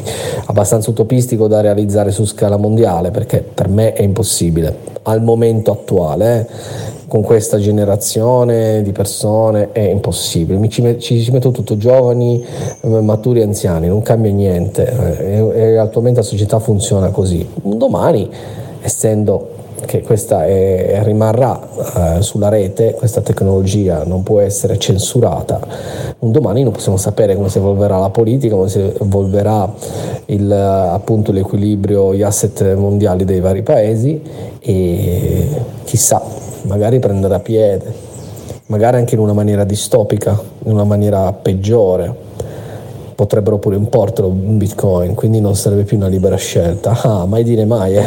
Alla fine bitcoin deve essere sempre considerato un'arma e un'arma può fare de- del bene, ma come può anche fare del male. Meno male abbiamo già un esempio di come viene imposto Bitcoin dall'alto nel Salvador, possiamo imparare un po' da lì per evitare che succedano cose simili in futuro. Occhio, è partito food massivo su Tether. Ha leggermente perso il peg al dollaro 0,9978. Palo Arduino tranquillizza su Twitter. Mm, dopo Binance USDT no. Sì, diciamo che Arduino adesso cosa dirà? Dirà che hanno le riserve, poi dovrebbe essere pure vero. In teoria coprono con le proprie riserve, visto che ne hanno di più di quelle che dovrebbero avere in merito ai recenti audit. Comunque, certo se salta Tether, addio Bitcoin, eh, perché è tutto mantenuto dalla combo Tether. Eh sì, se salta Tether salta tutto, non solo Bitcoin, salta proprio il mondo cripto. E finisce in un baratro che con molta difficoltà potrebbe uscirne fuori. O comunque sia ci vorrebbero veramente anni a sto giro ma non siano così sprovveduti alla Tether comunque il solito food per ora staremo a vedere nelle, settima- nelle settimane successive sera ragazzuoli come state? io ora sto uscendo ora di lavoro e me ne vado a mangiare a casa. Voi combinate? I mercati li avete guardati un po' oggi. BTC è un po' in risalita, se così si può dire, su 2500. Stavo guardando le alte, sono ancora un bagno di sangue. Matic ho visto è sceso del 13% solamente oggi. È veramente devastato Matic quasi quasi mi spiace. Oggi hanno anche annunciato eh, Polygon 2. Mm, nelle prossime settimane ehm, daranno maggiori specifiche al riguardo. Parlano di alta scalabilità e alta liquidità nel network, ma vedremo un po'. Direi che la notizia ha avuto il suo effetto.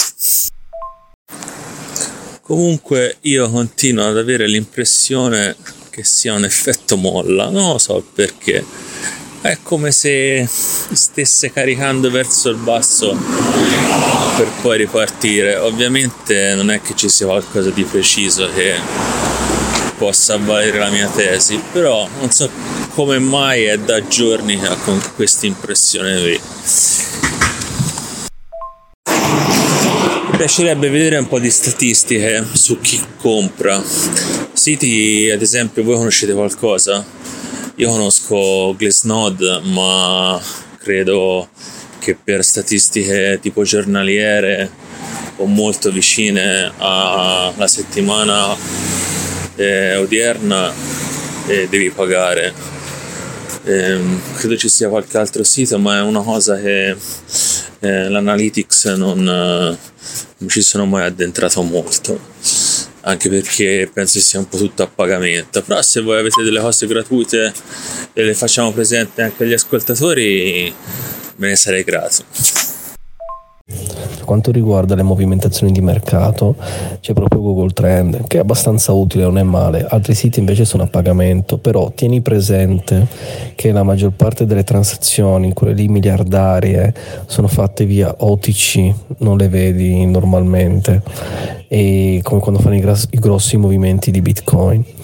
E, um, Matic eh, e tutto il resto fa parte sicuramente di una mossa speculativa, eh, di uno short eh, impregnato di miliardoni di dollaroni e non è niente di diverso da quello che ho visto nel 2018 in quel bear market lì che dura tre anni con alti e bassi però siamo sempre lì eh da quando Bitcoin andò da 20.000 a 3.000.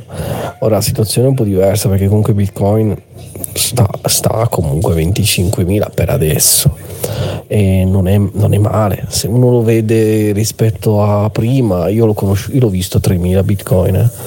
Quindi adesso è oro colato. E, mm, vedremo nelle prossime settimane come sarà l'alving, se non erro è a marzo-aprile 2024 sei mesi dopo l'alving dovrebbe partire la burrana, quindi dovrebbe essere verso fine 2024 e la burra non dura tanto, dura veramente, veramente poco, soprattutto su alcune alts, dopo che Bitcoin fa i massimi, è già, è già la seconda volta che lo vedo, dopo una settimana partono tutte e dura due giorni massimo tipo in uno o due giorni fanno i massimi. Quindi è, poi si vedrà. E là vedrete ragazzi una carneficina allucinanti per quanto riguarda il momento attuale vale quello che vi ho detto stamattina. Eh, allora, calcola, io non li guardo tutti i giorni i mercati, ma perché ormai non, eh, sono già in una fase alla, alla, alla 2.0, non, non, ha senso neanche guardarli tutti i giorni. Dipende tu cosa vuoi fare con le cripto. Se hai un pack, ti fai il tuo pack e basta. L'importante è che ti dai un target. Se vuoi accumulare 100.000 pezzi di una moneta, bene, 1000 pezzi, quello che è, e arrivi all'obiettivo, poi passi a un'altra cosa, un'altra cripto, eccetera Mm, guardare tutti i giorni è spiegato se fai trading ovviamente più volte al giorno però non, non lo so voi a che livello siete so se fate trading. Eh, ovviamente lì è una situazione totalmente diversa. Vi faccio presente che martedì eh, Wolf of Pallaro su Twitter ehm, terrà una live con Giacomo Zucco quindi venite perché ci saranno i fuochi d'artificio per non dire altro, mi devo censurare. Non, non so se io potrò sentirlo perché Giacomo Zucco mi ha bloccato come tutti i maxi. E vabbè, ma che vada, entro, mi creo un account finto dentro a, a sentirmi la live, non è un problema. Sera ragazzuoli, scusate la voce ma sono sul divano, mi sono appena ascoltato tutti i vostri messaggi e effettivamente qualche giorno che inizia a puntare qualche alt eh? perché più piangono più c'è il rosso sangue e più mi viene l'acquolina in bocca e vedere que, quei prezzi mm, se ne parlava anche oggi eh, Eiffel eh, sì, sì, sì, sì, sì mi sa che il piano d'accumulo ha inizio buon venerdì questa mattina mi sono svegliato leggendo Twitter con BlackRock che ha presentato un ETF in America per l'equivalente di 10 trilioni di dollari in BTC.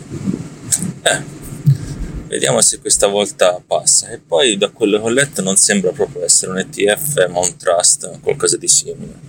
Ma vedremo un po'. BTC si è un attimo ripreso sul prezzo, ha toccato il 25,6 ora vediamo come procede, ma non è detto che non torni giù.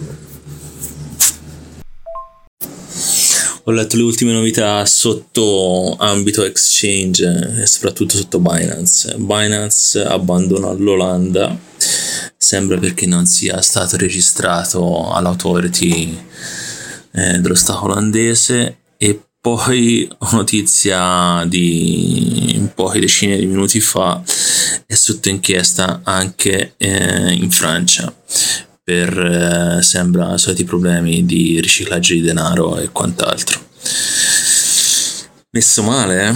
Europa e Stati Uniti lo stanno devastando mamma mia Qualcosa mi dice che le CBDC arriveranno molto presto, prima di quanto immaginiamo. Voi che ne pensate?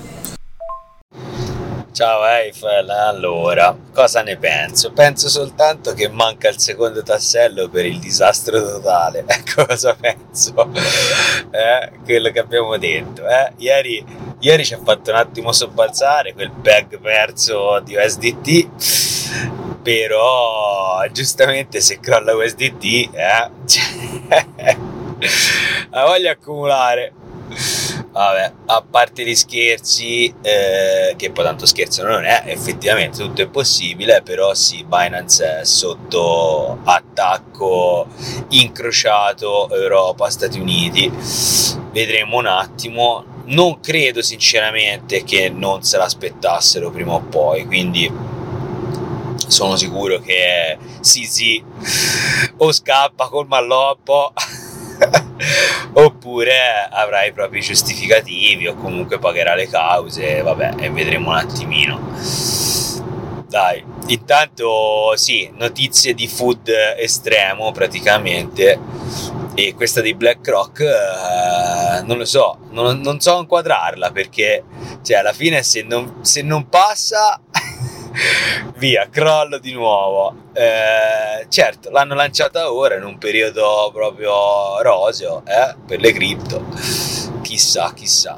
Eh, vabbè, sono tutti giochi di potere che noi non conosciamo, non possiamo capire, però fatto sta che per noi che abbiamo vissuto ormai due bull run e attendiamo la terza se mai ci sarà, eh, sappiamo che Bitcoin, almeno per noi, eh, massimalisti o no, comunque avrà il suo futuro.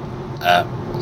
E quindi noi ragazzi non sono consigli finanziari, mi raccomando, sono le nostre opinioni, dico noi, noi, noi, 3 BTC, eh, sicuramente qualcosa stiamo comprando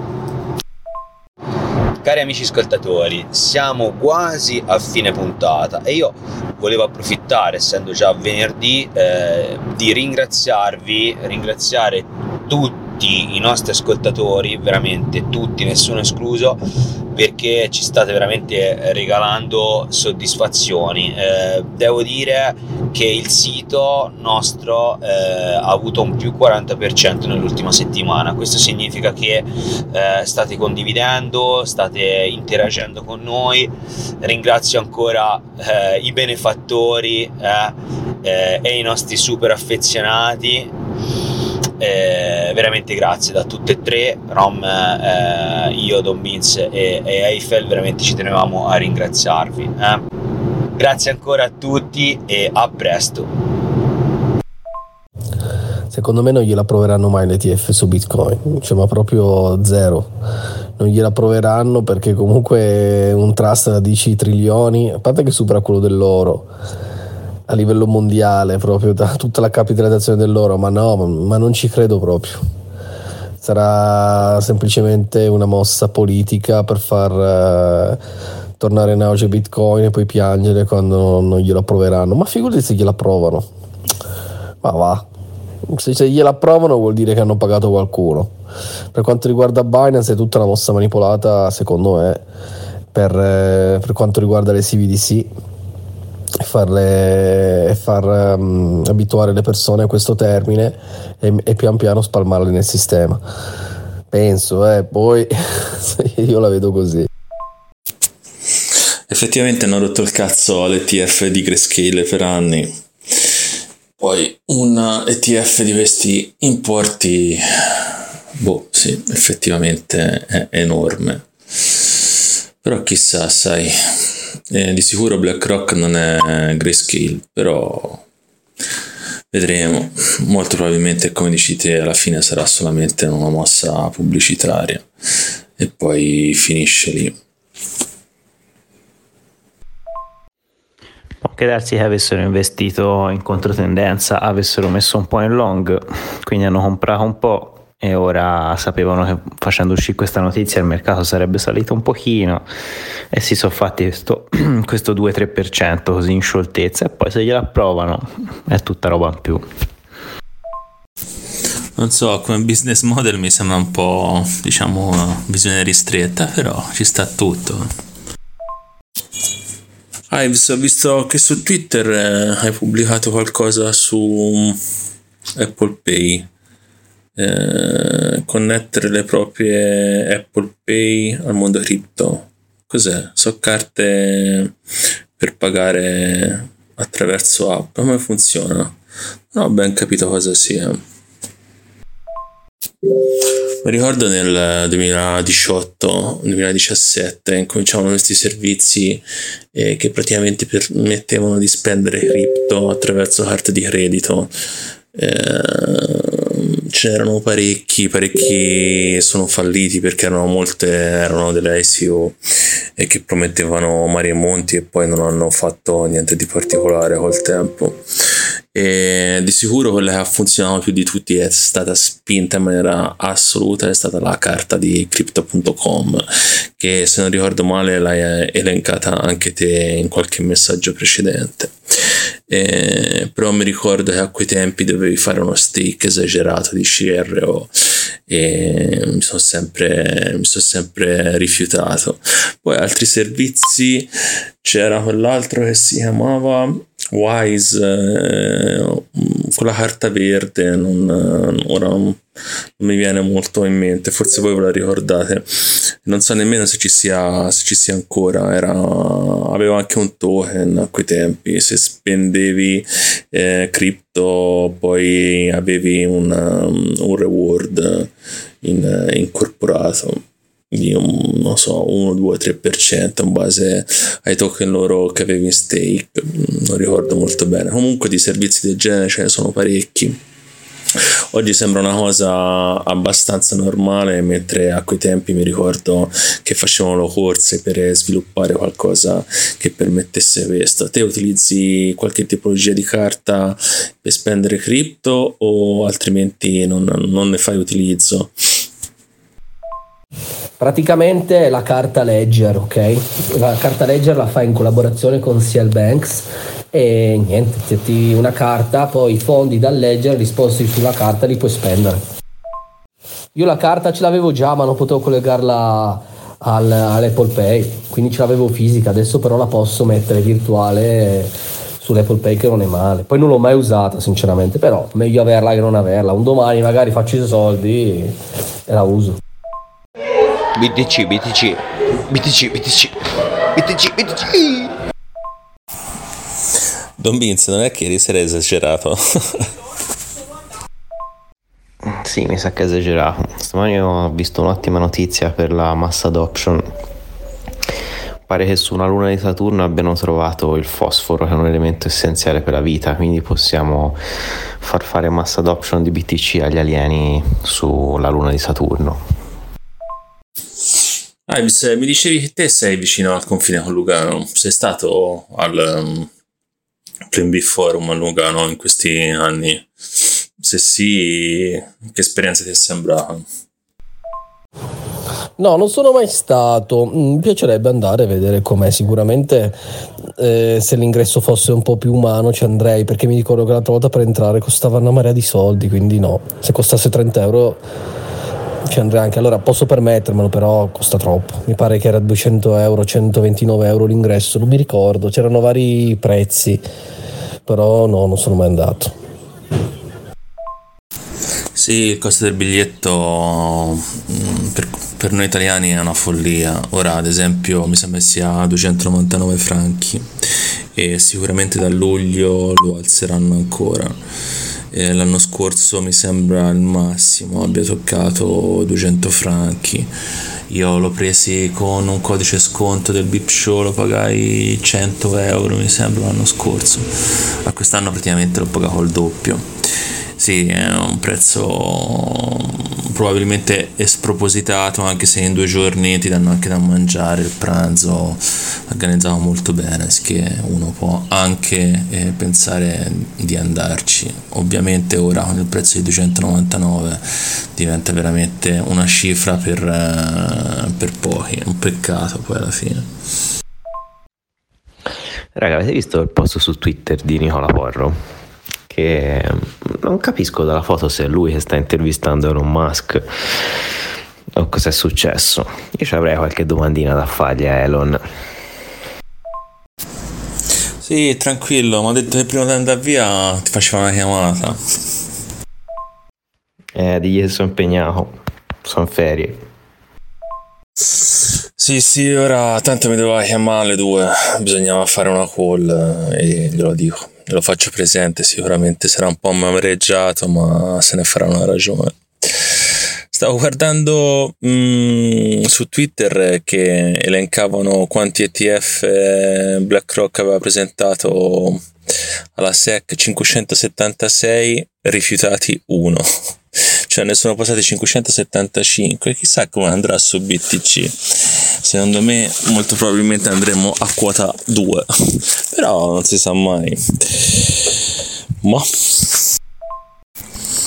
in più penso che comunque sia se dovesse venire approvato il eh, price di BTC supererà i 30.000 sicuramente non, eh, credo che nelle prime settimane l'entusiasmo sarà, sarà mille poi ovviamente c'è chi dice che comunque sia controproducente e quant'altro però non, non credo che sia una notizia eh, beer questa, sia molto bullish per, eh, per svariati motivi. Poi se questa riporterà eh, nel tempo del, dei giovamenti per Bitcoin, eh, questo è tutto da vedere. Ma lo vogliamo spiegare ai nostri ascoltatori cos'è un ETF o no? Lo spieghiamo o no? Lo spieghiamo o no? E spieghiamo che cosa sono gli ETF. Allora, gli ETF mh, mm, sono l'acronimo di Exchange Traded Fund e in italiano si potrebbe tradurre in fondi quotati in borsa.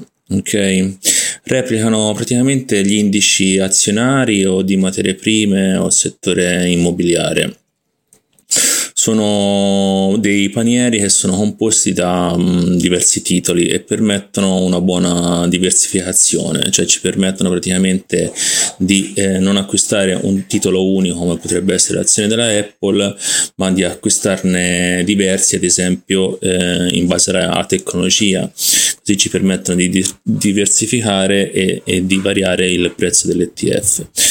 Di conseguenza replicano anche i loro rendimenti. In Italia sono quotati più o meno dal 2002 il primo ETF che è stato creato replicò l'indice dell'SP500 eh, si possono acquistare molto velocemente e vendere altrettanto velocemente e sono gestiti praticamente da tutte le banche quanto riguarda la gestione dei costi è su livelli contenuti, diciamo molto bassi.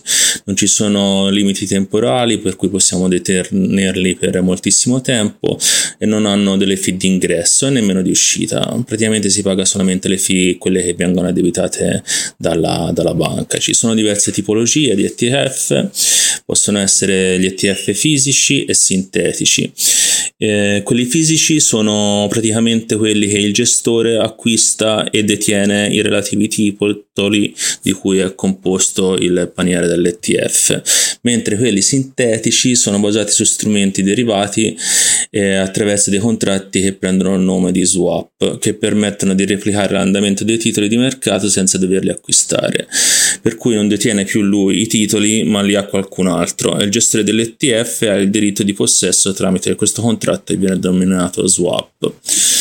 Sono altre tipologie di ETF, possiamo mm, ad esempio trovare gli ETF azionari che replicano gli indici azionari, possiamo trovare chi replica il settore ad esempio del gaming, per cui ci saranno questi panieri che eh, all'interno ci sono eh, aziende tipo la Blizzard eh, o altre società che si occupano di gaming in un unico ETF, altrimenti quelli del mondo delle cripto anche che non sono quotati eh, per quello che sappiamo noi, ad esempio quello di Bitcoin Spot non è quotato in, eh, negli USA, ma ci sono ad esempio gli ETF di Grayscale che eh, se noi andiamo a vedere, che mi ricordo io, eh, all'interno c'erano anche parecchie cripto eh, altcoin altrimenti possiamo trovarli per paese, ad esempio eh, panieri di indici americani, Brasile, Argentina, o per stile di investimento azioni ad esempio ad alta crescita con altri dividendi, mentre poi oltre a questi ci sono gli ETF obbligazionari che replicano su base degli indici tipologia dei bond o per settore solo titoli di Stato e di grandi aziende. Altri due tipi di ETF sono quelli legati alle materie prime che sono molto quotati e importanti, vanno parecchio di moda, si differenziano praticamente per, eh, per settore, metalli preziosi, commodities energetiche, prodotti agricoli e, e quant'altro. Oltre a questi poi rimangono quelli short che vanno praticamente contro gli indici e utilizzano anche la leva finanziaria sono molto pericolosi da considerarsi più adatti per gli esperti del settore. E in pratica quando il, l'indice guadagna eh, loro perdono e quando l'indice perde loro guadagnano.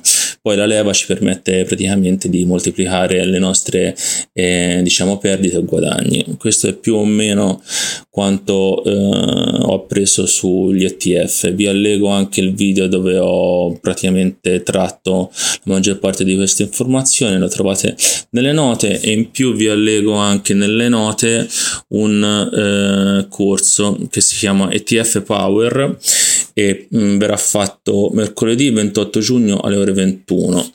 Il corso è presentato eh, da um, Pecorari, non so se lo seguite, per me è molto bravo. E per cui da piano finanziario si chiama. Lui è Giorgio Pecorari lo seguo anche su Twitter e su YouTube e se avete voglia un po' di informarvi più su questo mondo degli ETF sono alla portata di tutti noi praticamente retail eh, che hanno un conto bancario normalissimo vi consiglio di seguirlo vivamente a quanto pare era proprio Porro che aveva intervistato Elon Musk e c'è un video su YouTube in cui racconta bene come l'hanno portato e sembra che sia stato lui a industriarsi per eh, farlo venire a incontrare la Meloni da quello che lui racconta in un breve video. Sembra che lui conoscesse un ingegnere italiano bene che aveva rapporti con Elon Musk perché questo ingegnere italiano, uh, Stroppi mi pare, aveva risolto un problema di calcolo legato ai bot su Twitter, quindi Elon Musk c'era rimasto in contatto e tramite lui, visto che Musk visitava in Europa, sono riusciti a far incontrare la Meloni e Musk. Quindi è partito effettivamente tutto da lui, sembra, a, seconda di quanto dice. Sì, visto, visto il video di Porro che parla dell'intervista con Elon Musk, interessante. A Quarta Repubblica, lunedì c'è il, uh, l'intervista completa, durerà una mezz'oretta, c'è scritto.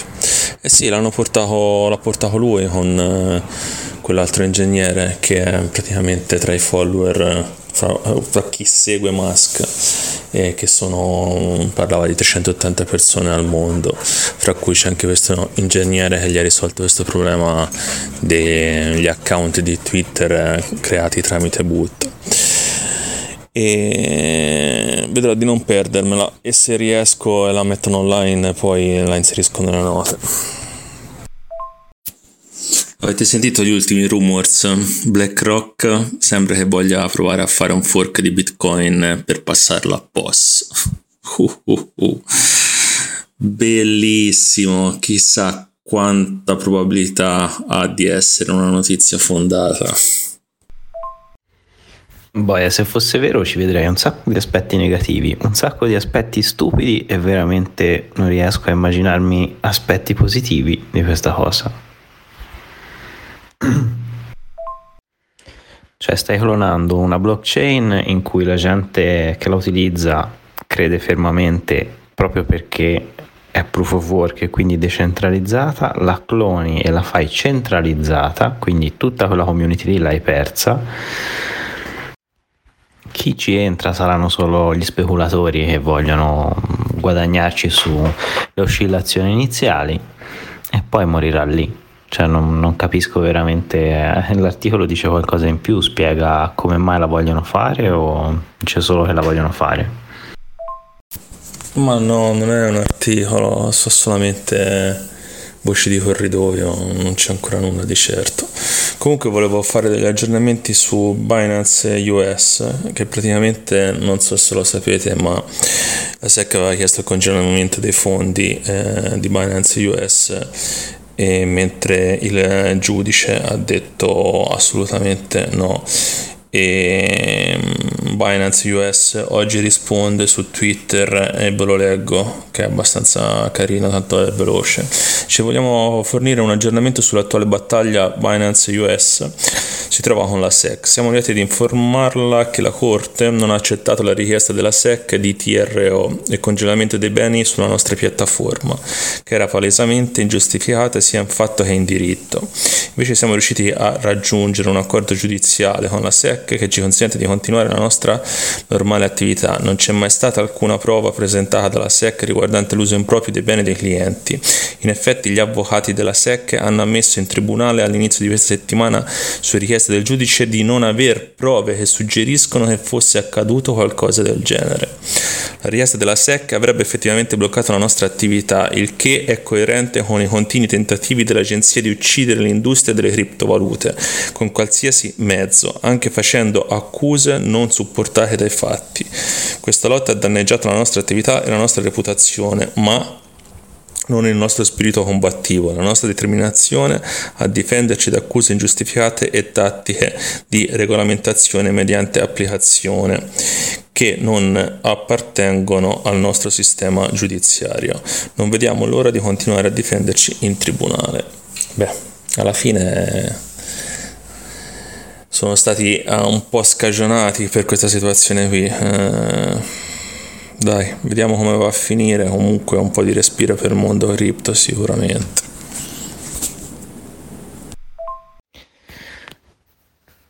Ives, mi sono scordato di dirti che l'altro giorno ho recuperato alcuni soldi sul nodo Lightning di Blue Wallet. In pratica tempo fa siamo andati a fare un pranzo con Eiffel e Don Beans e volevo pagare Eiffel in Lightning e da Blue Wallet mi dette un errore perché anche se avevo rimosso i miei fondi dal wallet Lightning per uh, la questione del nodo che andava in disuso, pensavo che avessero ri- cambiato il nodo e,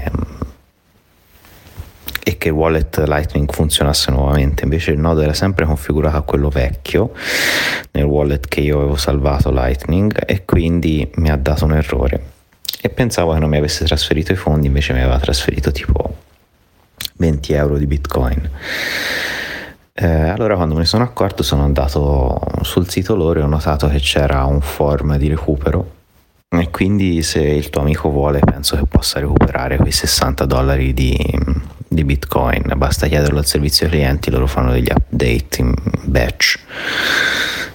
E, è stato abbastanza semplice.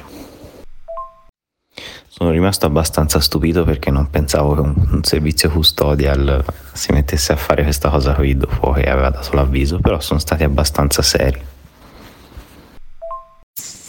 No, ma il tipo di cui parla lui ha già fatto la stessa cosa che hai fatto te, l'avevo letto su Twitter, che aveva recuperato i fondi tramite il contatto con l'assistenza.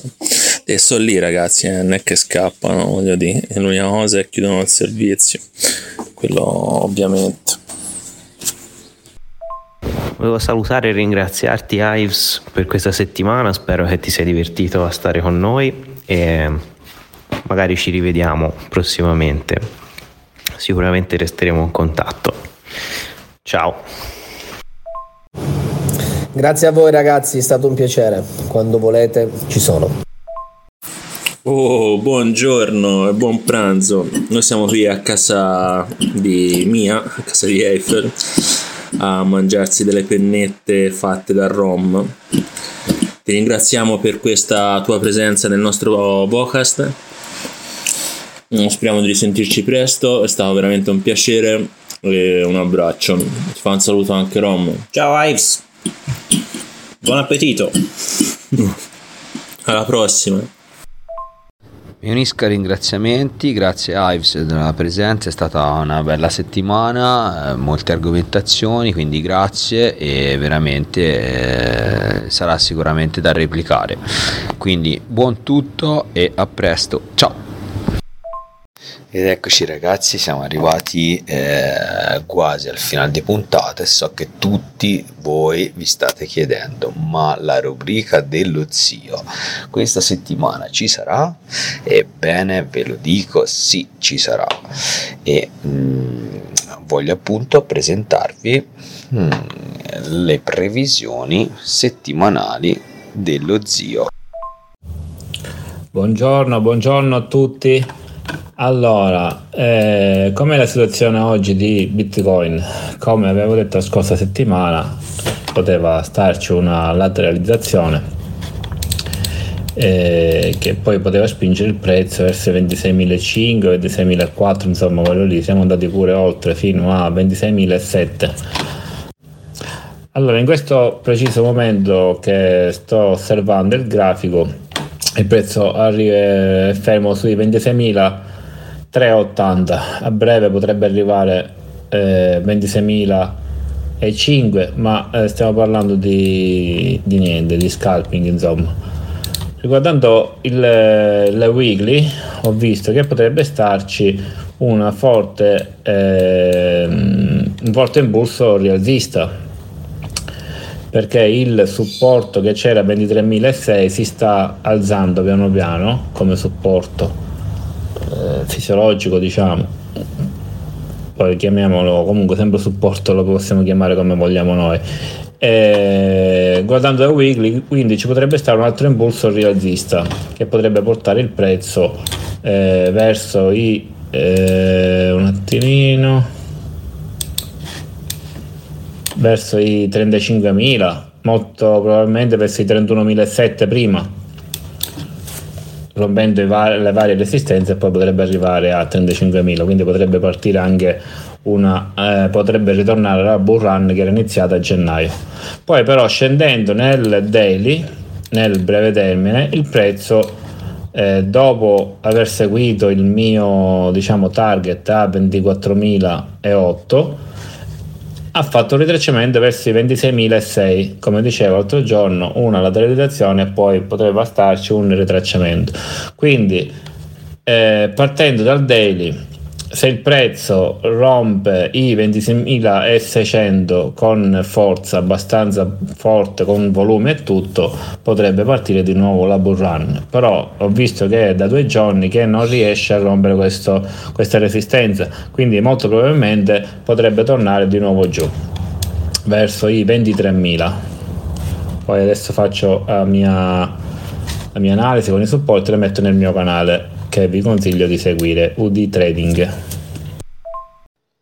Ragazzi, devo assolutamente eh, ringraziare ancora una volta i eh, nostri fan e i nostri eh, donatori. Vi spiego perché. Perché realmente ogni volta che i 3 BTC vedono una donazione è come benzina sul fuoco, è come Mm, come posso dirvi, è un, è, un, è un piacere che sprona a fare sempre meglio e ad andare avanti eh, anche nei momenti in cui magari eh, siamo presi dai, dai, nostri impegni nella vita. E parlo a livello personale ma sono sicuro che anche Eiffel e, e Rom condividono. Per cui eh, diciamo ancora una volta vi ringrazio. Vi ringrazio personalmente vi ringrazio a nome dei tre eh, per chi ci dona queste goleador eh, per i nostri donatori seriali e ancora grazie grazie veramente col cuore e, e invito tutti uh, agli ascoltatori uh, se vogliono a donarci una Golador e andare sul nostro sito che è www 3btc3numero.it sui nostri ovviamente social sui, sui nostri canali eh, podcast. Veramente grazie a tutti ancora non voglio dilungarmi troppo e a prestissimo Ricordiamo ai nostri utenti che i nostri non sono consigli finanziari e non sono incentivi alla speculazione. Ricordatevi che questo è un mercato ad alto rischio. Potete perdere completamente il vostro capitale, non è detto che Bitcoin arrivi a chissà quale cifra, anzi potrebbe benissimo arrivare a zero, visto che al momento è da considerarsi ancora come un totale esperimento monetario. Per cui fate molta attenzione a dove mettete i vostri soldi i nostri non sono consigli, ma sono solo discorsi tra tre ragazzi che si sono innamorati di Bitcoin e delle cripto. Eh sì ragazzi, e anche questa puntata è volata via, è stato veramente un piacere eh, avervi con noi, eh, particolarmente gradita questa puntata, mi è piaciuta molto, spero sia piaciuta anche a voi. E, mm, da Don Beans e 3BTC è tutto, vi auguro un sereno fine settimana, ciao a tutti!